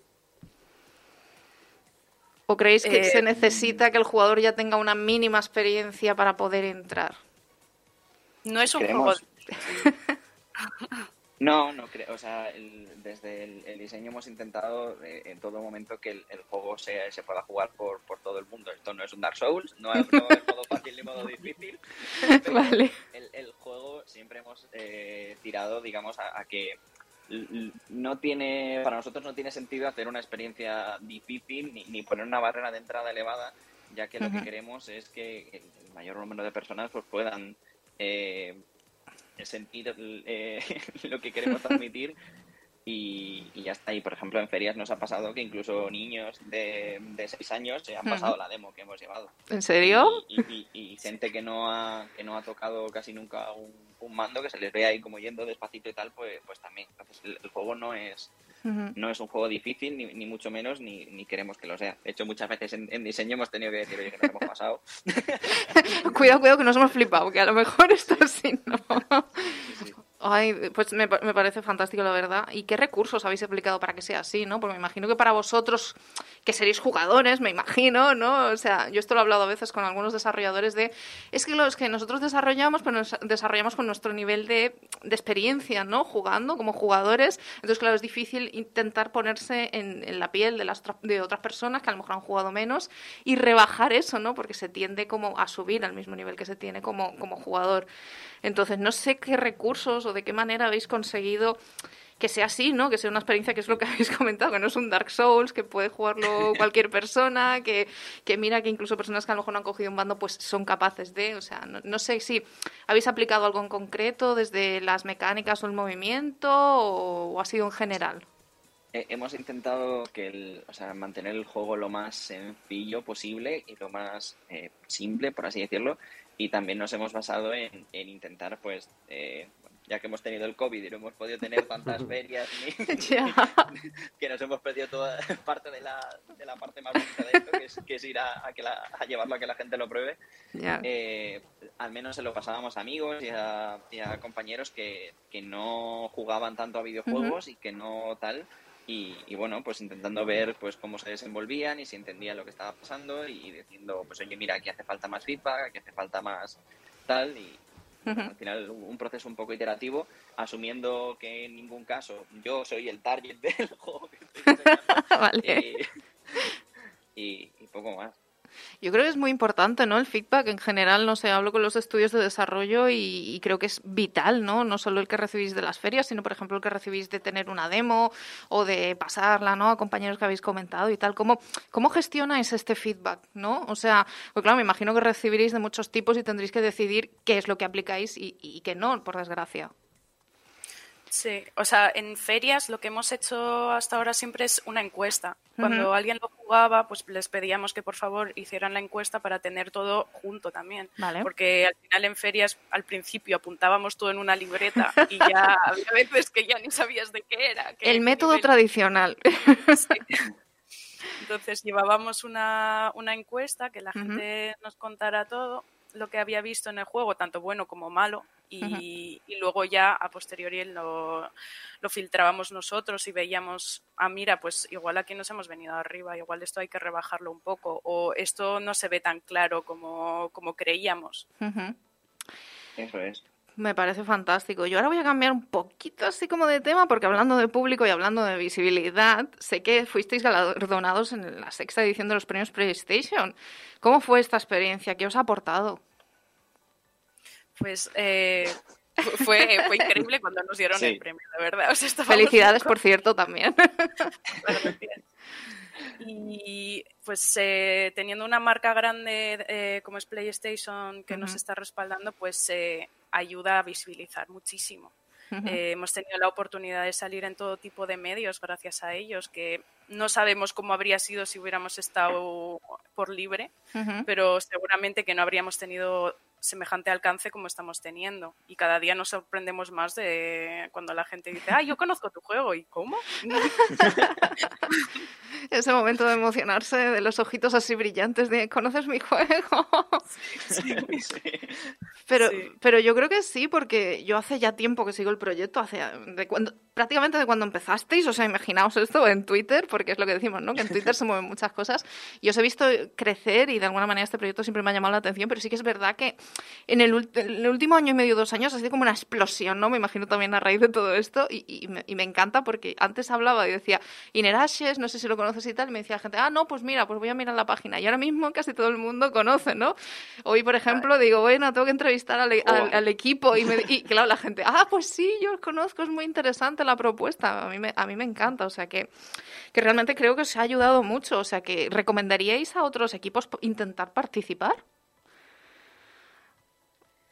Es- Eh, sí, a ver, eh, digamos que, que, que el, el ir de la mano con alguien siempre es algo eh, importante y más siendo, siendo pequeño. Claro. Entonces, eso, el, el buscar un punto de apoyo y el, y el buscar a alguien que te pueda ayudar para, eh, para lanzar tu juego y para darlo a conocer, pues es, es, es importante, sí, sí, sí. Y aparte de la visibilización que estabais comentando antes, ¿a- ¿os han cedido otros recursos? Mm, No sé muy bien, no sé muy bien cómo, cómo, cómo puede llegar a funcionar esto. No sé si habéis recibido apoyo de alguna manera monetario, si habéis recibido apoyo de material, habéis recibido apoyo de mm, eh, gestiones que necesitabais, ¿no? Mm, Dentro del juego, no, no sé. Sí, tenemos, eh, bueno, eh, cuando ganamos los premios, bueno, entramos en los camps, porque los Claro. premios son una cosa y los camps son otra. Vale. Cuando entramos en los camps, eh, eh, nos cedieron un espacio dentro de las oficinas de Play con un equipo, con un ordenador, con pantallas y tal, pero Vale. vino el COVID. Maldito COVID, porque... Ya, teníamos ahí una, una Sí. oficinita súper guay que compartíamos con los chicos de, de Clint Snail. Ah. Y, y, pues, pues nada, COVID. COVID. nos fuimos a casa y, y bueno, nos, sí que nos pudimos llevar ese, ese par de ordenadores que teníamos Vale. y nos han, venido, nos han venido muy bien, la verdad. y, y todo lo de los, eh, los eh, test kits y todo, eh, que si vas por libre hay que pagar. eh, entonces, toda esa facilidad para acceder a la plataforma de Play, pues eh, viene muy bien cuando estás empezando. Sí, me lo imagino, ¿no? Porque claro, todo es dinero, dinero por aquí, material por allí, debe de ser como muy complicado mm, des- despegar, o sea que, que yo creo que sí, que, que os ha venido muy bien y esto, esto es fantástico. Eh, la verdad es que habéis tenido un recibimiento muy bueno, tanto entre el público como la crítica, habéis hecho muchísimas entrevistas, ¿cómo, cómo os sentís ante esto? Solo estábamos hablando, ay, qué nervios otra vez. No pasa nada, esto es como muy, muy entre nosotros, como muy a charla informal. Ya, no sé, es que nosotros, o sea, somos chiquitos, de que, no, no lo terminamos, ¿sabes? Que, que no nos lo terminamos de, de creer que esto no, nos esté pasando y, y, pues eso, el, el hecho de, de que te llamen para, para una entrevista y tú dices, joder, de que a lo mejor para, para un podcast o para eh, un streaming, como, como nos pasó con, un- con un chico de, de Estados Unidos, es como, Wow. joder. Bueno, pues sí. ya que estáis aquí, ya para acabar un poquito la entrevista, ¿dónde os podemos encontrar? ¿Dónde podemos saber más de Inner Ashes? Que queremos comprar, tiraros dinero. Pues eh, tenemos ya nuestra página de Steam, eh, entonces podéis añadirnos a la wishlist. Genial. También estamos en redes sociales. ¿Perdón? No, no, digo, ahí, ahí a tirar dinero a, a la wishlist. Sí. Sí, si no, pues todas eh, nuestras comunicaciones están principalmente en Twitter y en Instagram, donde Vale. el nombre es Inerases Game. Y también tenemos una página de LinkedIn que está a nombre del estudio, Calacea Game Studios. Genial. Pues hasta aquí la entrevista. Muchísimas gracias por haber venido. Muchísimas gracias por este ratito, un sábado por la mañana que os he hecho madrugar, lo siento. Y os deseamos muchísimo éxito. Hemos estado súper cómodos y nada, tenemos ganas ya de jugarlo, ¿vale? Tenemos ganas de tenerlo. Así que muchísimas, a gracias. vosotros. Muchísimas un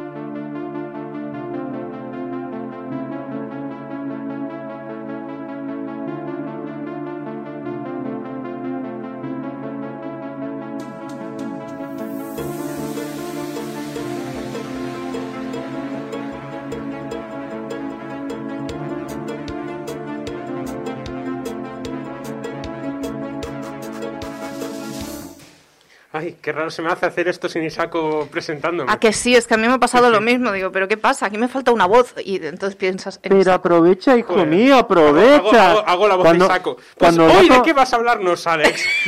pues mira, voy a hablar de Detective Conan. No. Eh, sería un buen momento para aprovechar, ya que no está aquí, no me puede censurar. ¿Eres capaz de hacer un momento Gollum con Isaac y contigo haciendo sección?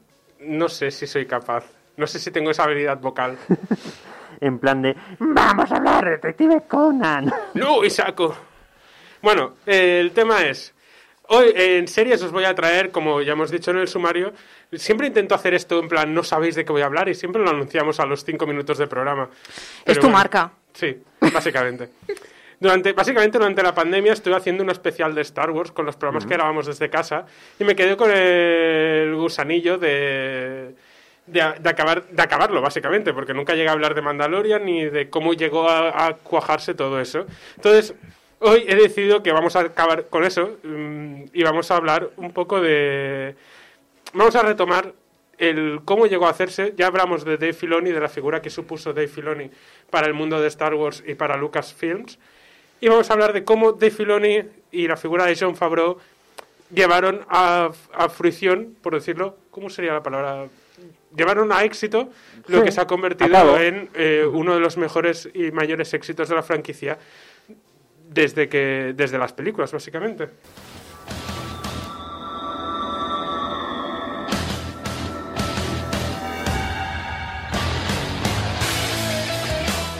¿No te gustaba más esta, ¿no te gustaba más esta intro que la otra? Esta intro mola mucho porque la serie me mola mucho, pero no es el opening de Mandalorian. No, pero, pero si no a ver, podríais haberos callado y que no, no se hubiese notado, pero lo tenéis que decir. Bueno, sí, eso- hay que decirlo esas cosas. A ver, siempre. intentamos empezar de nuevo. A ver, voy a hablar de Mandalorian. Es que no sé si está.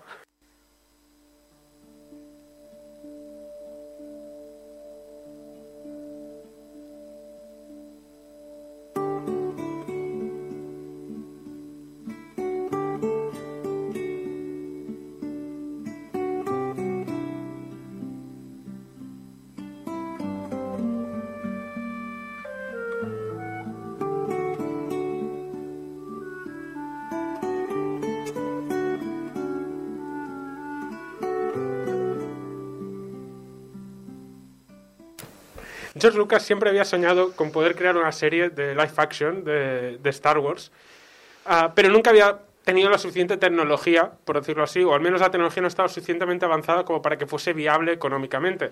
Al final, ah, crear una, o sea, hacer lo mismo que hacía con Star Wars en una serie, sobre todo en la época en la que se hacía televisión en este momento, hablaba a lo mejor de hace 15 años. No, no puedes hacer el presupuesto. Luego llegó Juego de Tronos con presupuestos para capítulos obscenos. Ahora está Amazon con la serie del Señor de los Anillos, que cada capítulo te está costando casi como una, como una película, básicamente, o- o, más, incluso. Entonces, ahora ya, visto desde el punto de vista ahora, dices, bueno, tan inviable no era, pero es que visto en el punto de vista hace 15 años, gastarse el presupuesto en efectos especiales y en props y en todo que suponía en esa época no, no era viable. Entonces, George Lucas optó por la animación, como ya hablamos, y decidió crear series como la de Clone Wars y ir desarrollando otros proyectos relacionados con animación y con Star Wars. Y ahí es donde acogió, bajo su ala, a Filoni, que se convirtió un poco en, eh, podríamos decir que eh, el hijo adoptivo de George Lucas a nivel creativo y que al final, a medida que ha, ganado, ha ido ganando y creciendo, y ganando responsabilidades, se ha convertido en el director creativo de, de Lucasfilms. No solo de Star Wars, o sea, teóricamente Lucasfilms, por lo tanto, también va a estar como director creativo en proyectos como Indiana Jones, que no sé hasta qué punto va a influir o no, pero ahí está. ¿Qué pasó? Que Lucasfilms fue comprada por Disney y Disney dijo, bueno, pues aquí hay que sacar cosas y hay que sacar proyectos y decidieron sacar las secuelas. Y desarrollar más proyectos. Le dieron vista verde a Filoni para hacer otra serie de animación como Rebels, de la que ya hablé en la- en- en- anteriormente en este programa. Que por cierto son muy buenas las series de animación de Star Wars. Ujú. Son, mara- son maravillosos. O sea, y más tarde, más adelante, le dieron también eh, la oportunidad de terminar Clone Wars. Pero para llegar a la producción de Mandalorian tuvieron que darse en común muchos hechos diferentes que poco a poco crearon la oportunidad idónea para que se produciese la primera serie de acción real ambientada en el universo de Star Wars.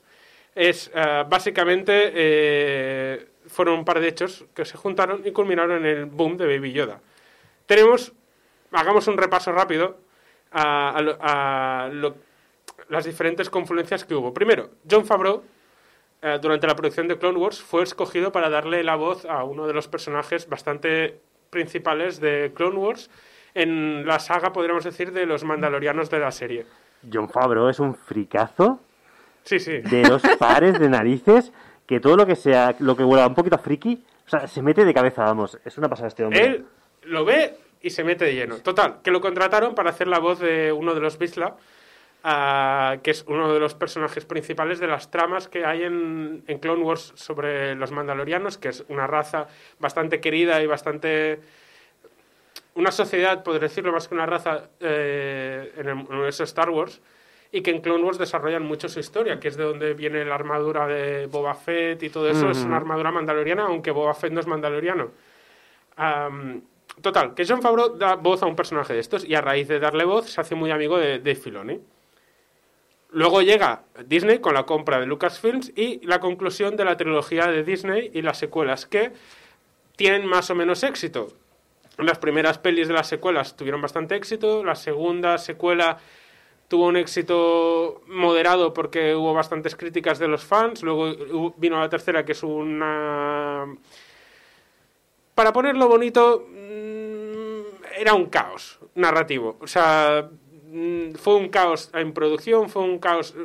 Acabó mal. Y digamos que la trilogía, como la trilogía acabó mal, todo lo que venía de Star Wars de Disney empezaba a, trem- a temblar un poco. Trilogía nueva no sale bien. No sale bien la Sale trilogía mal. nueva, la película de Solo no acaba de tener mucho éxito, entonces Disney ya está en plan, bueno, ¿qué hacemos con todo esto? Luego tenemos que John Favreau, aparte de haber puesto la voz a este personaje, en los últimos 10 años se ha convertido en un nombre enorme dentro de la industria. Una de las figuras visibles del MCU, porque fue el que, el que hizo Iron Man, el que empezó todo, básicamente, el primer director que, que lo hizo todo. Y Y, es que Happy, es aparte. básicamente eh, el, el- de los únicos que se ha quedado dentro del MCU desde el principio, porque han, han ido llegando y yéndose muchos directores, pero eh, John Favreau está ahí desde el inicio, desde antes de que lo comprase Disney. Pero John Favreau Marvel. es, eh, aparte del, dirección de- del director de Iron Man, es Happy. Sí, es sí, el es- personaje es Happy, Happy. ¿no? O sea, es, es que realmente este tío... Y luego hace películas como El Chef, pero bueno, él- que va él con su, con su, con su furgoneta por El ahí. chef maravillosa. O sea, el chef, el chef de hecho la hizo para un poco limpiarse el paladar después de tener unos cuantos fallos, Fallos, o problemas sí. en, en la industria que fue en plan, mira, quiero hacer una peli Pero también a mi dirigió gusto. el libro de la selva, la versión esta de Disney de ahora, que está muy bien. o sea, Sí, básicamente es eso, o sea, la relación Favreau, Favreau empezó en el MCU, en Marvel. Marvel compró, o sea, Disney compró Marvel, entonces se hizo con el MCU y eso hizo que John Favreau entrase en la bola de Disney y empezase a hacer los live actions y todo eso. Entonces, Hasta esa buena Disney- relación que tiene con Disney ayuda a que más adelante pueda hacer otras cosas. Hasta que Disney compra Microsoft y acabará haciendo una película del jefe maestro. Necesito un esquema. sí. Sí, porque yo me he perdido, ¿eh? ¿sabes el meme este de Ibai Sí. con la pizarra? Sí. Pues yo a mitad de tal me, me he perdido Básicamente tenemos a Favreau doblando personajes en Star Wars, a Favreau haciendo películas para Disney, a Disney teniendo fallos con Star Wars y a Industrial Light and Magic, que es la empresa de efectos especiales de, de De Lucasfilms, desarrolla una tecnología que se llama Stagecraft. Esto es uno de los puntos más importantes de por qué se ha podido producir esta serie, y es que gracias a Stagecraft se reducen mucho los costos de producción. ¿Qué consiste Stagecraft? Y esto puede ser interesante también para el mundo de los videojuegos, ah, porque está un poco unido en, en cierto sentido. Stagecraft es una pantalla LED enorme, del tamaño de un anfiteatro, podríamos decir, en el que se puede, básicamente sería como un croma sin croma. O sea, la esencia del croma es que tú grabas a los actores delante de un fondo verde y cambias el fondo. La gracia, el problema de los cromas es que es muy difícil iluminar que quede realista, tiene sus complicaciones y es muy difícil a veces integrar el fondo con los personajes y da mucho trabajo. El Stagecraft, ¿qué de ventaja tiene? Al ser una pantalla, tú proyectas directamente la imagen detrás. Pero al contrario que otros métodos que se ha usado, porque este método se ha usado toda la vida, eh, en muchas películas antiguas hay muchas persecuciones en ciudad y tal, que básicamente el fondo de la ciudad es proyectado. Pero se nota que es proyectado. ¿Cuál es la gracia de Stagecraft? Que el escenario que se proyecta en la pantalla es renderizado en tiempo real en un real.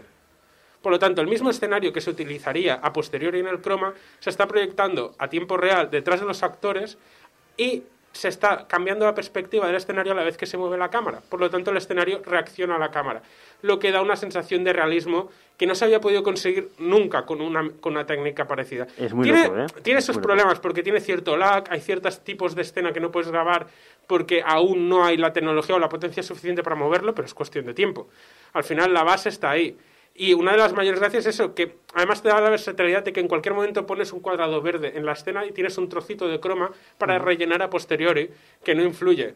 Tienes la gracia de que los reflejos, por eso el Mandaloriano es, es como el lujo de, de, de, de esto, porque los reflejos que se dan son reales, son reflejos que reciben los actores, que la iluminación es real, porque la iluminación reacciona al entorno que proyecta la propia pantalla. Esto hace que sea mucho más barato poder producir según qué escenas porque no necesitas construir unos grandes sets y no necesitas una postproducción tan elevada porque ya la has hecho antes. Ya has creado el escenario y lo único que has hecho ha sido grabarlo con el escenario reaccionando. Siempre se ha comentado que en el momento en el que el CGI deje de ser visible, sea cuando el cine realmente habrá avanzado y tal, porque hasta ahora Star Wars y un montón de películas de los 80 y tal parecen más reales. Hablo de las originales, ¿eh? En el sentido de que, claro, como utilizan mm, cosas tangibles, o sea, muñecos, gente metida adentro, escenarios de cartón piedra gigantescos, tienen como, aparte de las, las técnicas eh, que hay ya especiales para la época, ¿no? Siempre hay como ese rollo de que se notan más reales, entre comillas, que no un CGI de principios de los 2000. Eh, y Saco en el chat está diciendo realismo para el que mira. Sospecho que los actores se marearán. Mm, no demasiado, porque al final, ah, como el escenario se, se mueve al mismo ritmo que la cámara, no sé hasta qué punto a los actores les afecta. Me imagino que si miras directamente a la pantalla, probablemente también. No he visto muchas declaraciones sobre el tema de lo cómodo o incómodo que es. En un principio, los actores dicen que es mucho más cómodo que el croma porque están inmersos dentro del Claro. escenario. O sea, llega un momento Vale. en el que. Es Al como menos las saben lo V- que hacen, no las están ahí gritándole a, a algo. Salvando mucho las distancias, es como las VR. Las VR tienen una resolución limitada, no es algo Sí. que tú veas y dices, es realista, pero en algún momento tu cerebro hace clic y te da la sensación de estar en otro espacio. O al menos a mí es lo que me ha sucedido cada vez que lo he probado. Entonces yo me imagino que sea algo parecido a las VR. Pero bueno, a todo esto del Stagecraft se suma que Disney prepara el lanzamiento de Disney Plus y que John Favreau, que es un fanboy de Star Wars, dice, me apetece explicar una historia ambientada en este universo. Y entonces vino la magia.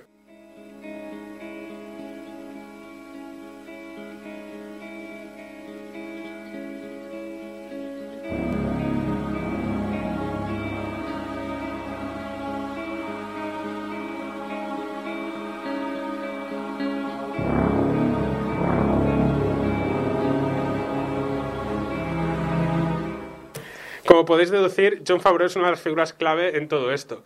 Ah, la serie probablemente se hubiese llegado a producir, al menos no, no esta serie, pero una serie de Star Wars, tarde o temprano se iba a producir, hubiese estado John Favreau o no. Pero John Favreau estuvo en el sitio idóneo con el éxito perfecto como para poder producir esto. Así que vamos a hacer un pequeño repaso rápido a cómo ha llegado John Favreau a este punto. ¿Cómo ha llegado John Favreau a este punto? ¿Cómo ha llegado? Pues nació en Nueva York. en- eh, no, es igual. Ah, nació en Nueva York, se, cri- crió ahí, venía de una familia de. Sus padres eran profesores, eran, educadores.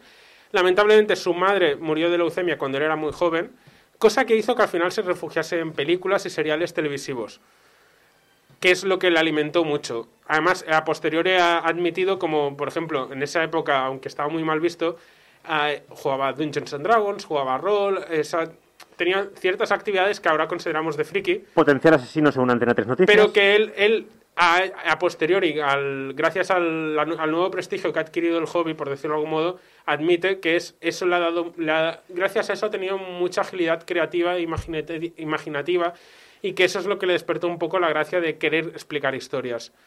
Pero bueno, aparte de eso, acabó el instituto, decidió que quería dedicarse a alguna ingeniería, intentó entrar en una de las universidades prestigiosas de ahí, no lo consiguió, entró a otra, y al cabo de unos años se dio cuenta que no acababa de ser lo suyo y entró en Wall Street a trabajar para el padre de uno de sus mejores amigos. Estuvo un año en Wall Street y lo dejó también porque dijo esto es una puta mierda. Como dato curioso, Ya me cae bien. Años, años después eh, tuvo un papel en la peli del Lobo de Wall Street. La peli del Lobo de Wall Street eh, empieza en el Black, Black Monday, creo que era, que es básicamente eh, un día en el 1987 que la bolsa cayó en picado de, en, en horas. O sea, fue, fue algo que no había sucedido nunca. Dato curioso, John Favreau dejó el trabajo de la bolsa, o sea, dio un como do- two week notice, o sea, avisó dos semanas antes y cuando quedaba una semana ya para pirarse fue cuando sucedió esto. Uh. O sea, se marchó justo en el momento. Él vivió en carne y hueso lo que sucedió año- y años después estuvo en una película que hablaba del tema. Curiosidad, simplemente. Volvió unos meses a la universidad y la acabó dejando definitivamente. Entonces decidió comprarse una moto y se mudó a Chicago. Y en Chicago intentó perseguir la vida como cómico, como cómico de stand-up. Se metió en grupos de impro y se metió en Second City, que era el grupo de impro más importante de donde ya salió Tina Fey. De hecho, en el Ah. programa que hablé de Tina Fey hablé de Second City. Es como la panacea del mundo de impro. Aunque él a posteriori ha admitido que nunca llegó a actuar y que básicamente se dedicaba a lavar los platos dentro del- del local de Second City. Pero bueno, consigue, ahí consigue un papel de secundario en una película donde conoce a Vince Vaughn y decide mudarse a, a Los Ángeles y producen, bueno, cuando conoce a Vince Vaughn desarrolla una amistad muy poderosa con él, muy, muy cercana a nivel creativo y a, y a nivel de amistad. ¿Qué ha sido Entonces, este hombre? Ha desaparecido totalmente. Vince Va haciendo Vaughn. cosas, pero últimamente hace no está saliendo en muchas pelis Vince Vaughn.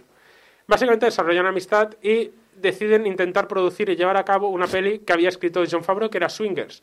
Una peli que acaba teniendo mucho éxito y que básicamente catapulta la carrera de ambos a, lo que ha sido hoy en día. Después del éxito como guionista y el éxito como actor, decide intentarlo con la dirección. Hace una primera película que pasa sin pena ni gloria, pero para su segundo proyecto, Joe Apatow le envía un guion de la película que a posteriori se ha convertido en un clásico moderno, que es Elf. Un guion que Joe Apatow no le acaba de convencer y, y se lo pasó a John Favreau. John Favreau lo cogió, lo reescribió, le cambió el- un poco el tono original porque se ve que era muchísimo más oscura como película ¿Qué me estás y decide intentar producir como un clásico moderno navideño, cosa que Ujú. consiguió con mucho éxito, aún teniendo roces con Will Ferrell en la producción, por lo que tengo entendido. Todo esto acaba llevándole para que Marvel, la, la creadora de los cómics, decida, cuando decide empezar a producir sus propias películas, porque no olvidemos que Marvel las primeras pelis las produce de manera independiente, arriesgando su dinero, que aunque era una, un gran, una gran empresa de cómics, no dejaba de ser una empresa de cómics y nada más, no era como Disney, que es un gran conglomerado, decide coger a John Favreau y arriesgarse y decir, vamos a hacer esta película de Iron Man. ¿Que funciona? Bien. ¿Que no? Bueno, Bueno, y bueno, y como podemos comprobar, el resto es historia.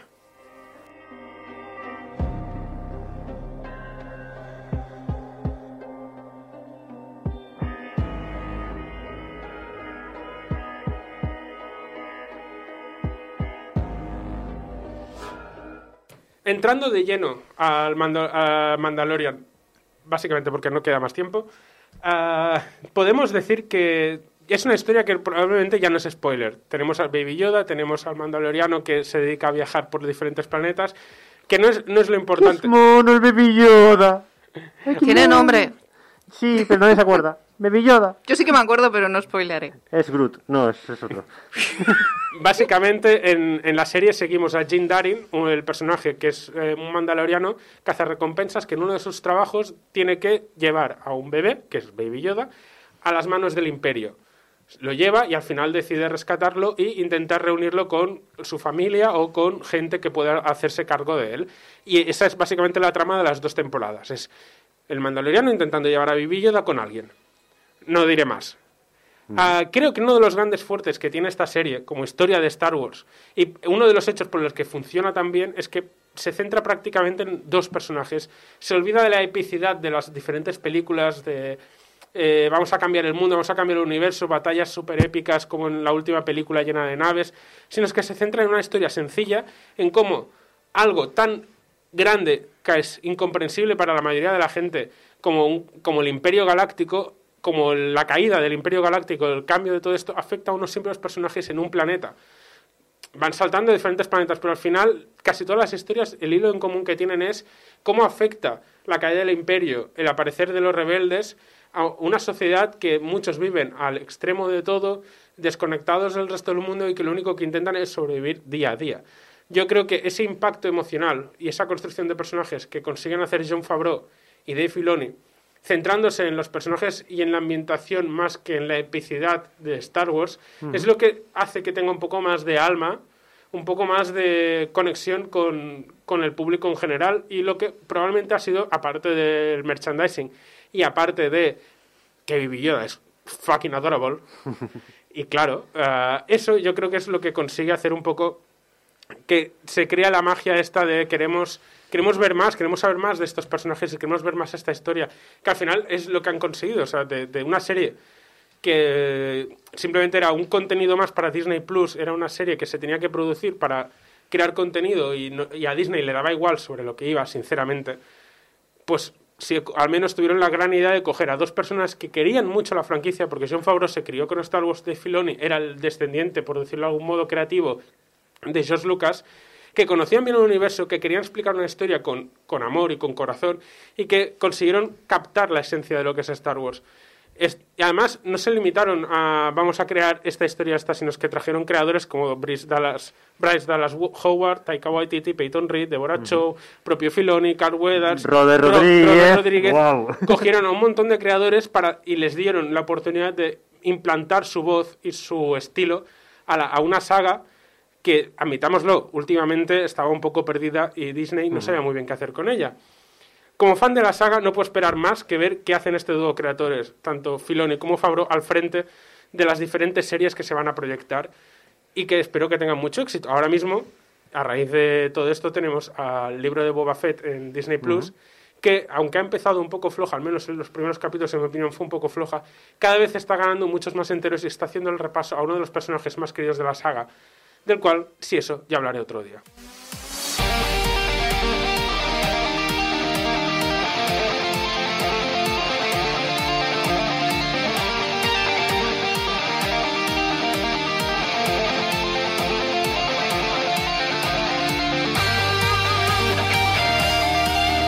Y hasta aquí el programa 734 de que Creo que hemos ¡Toma conseguido sobrevivir bastante bien a el hecho de que no estéis aquí, aunque ha sido un poco caótico, nos lo hemos pasado muy bien. Sí. Muchas gracias al equipo que está aquí conmigo, Débora López, ¡Bue! Carlos que no está aquí, y, y un servidor para ustedes, Alex Llopis. Antes de irnos un par de comentarios, A ver, es que- No nos sincronizamos. no al que habla nunca hay que... un par de comentarios eh, de las redes sociales de cuando ofrecimos vendernos a Microsoft por 70 euros. Juraferm estáis tirando mucho por lo alto. Correcto. Y Tienes razón. Rion, Rionagare, yo creo que si os pagan la cuenta del gallego para siempre, vendéis sin dudar. Vamos que sí, vamos que sí. preparando los anuncios del Candy Crush O sea, y demás historias. En realidad, la excusa de hacer el programa es ir al gallego. Correcto. Sí. Siempre. O sea, aquí nunca aquí no venimos por los videojuegos, venimos por el, El pulpo, gallego. la gallega y las patatas bravas. Las bravas, Brava. por favor. Hombre, el pulpo cuando es un día es un día, pero la brava Bravas. siempre... Las bravas. Siempre caen unas bravas. Bueno, acordaos de que podéis donar al, para que podamos pagar el servidor a portalgameover.com barra donaciones. Acordaos que el dinero va directamente a nuestro servidor y no a nosotros. En redes sociales nos podéis encontrar por Portal Game Over en todos lados. Podéis escucharnos en la radio en directo, pero también en descarga directa, en iTunes, en programas de podcast, en iVoox, en YouTube, en Spotify, en el sótano de vuestra casa si os apetece. Y bueno, y recordad que podéis enviarnos vuestros mensajitos de amor a público arroba portalgameover y vuestros mensajes de odio a babycotic merece la guillotina arroba portalgameover.com.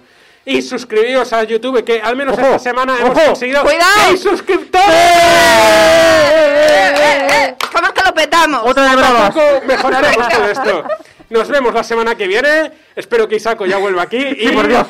Sí. un beso a todos. Adiós.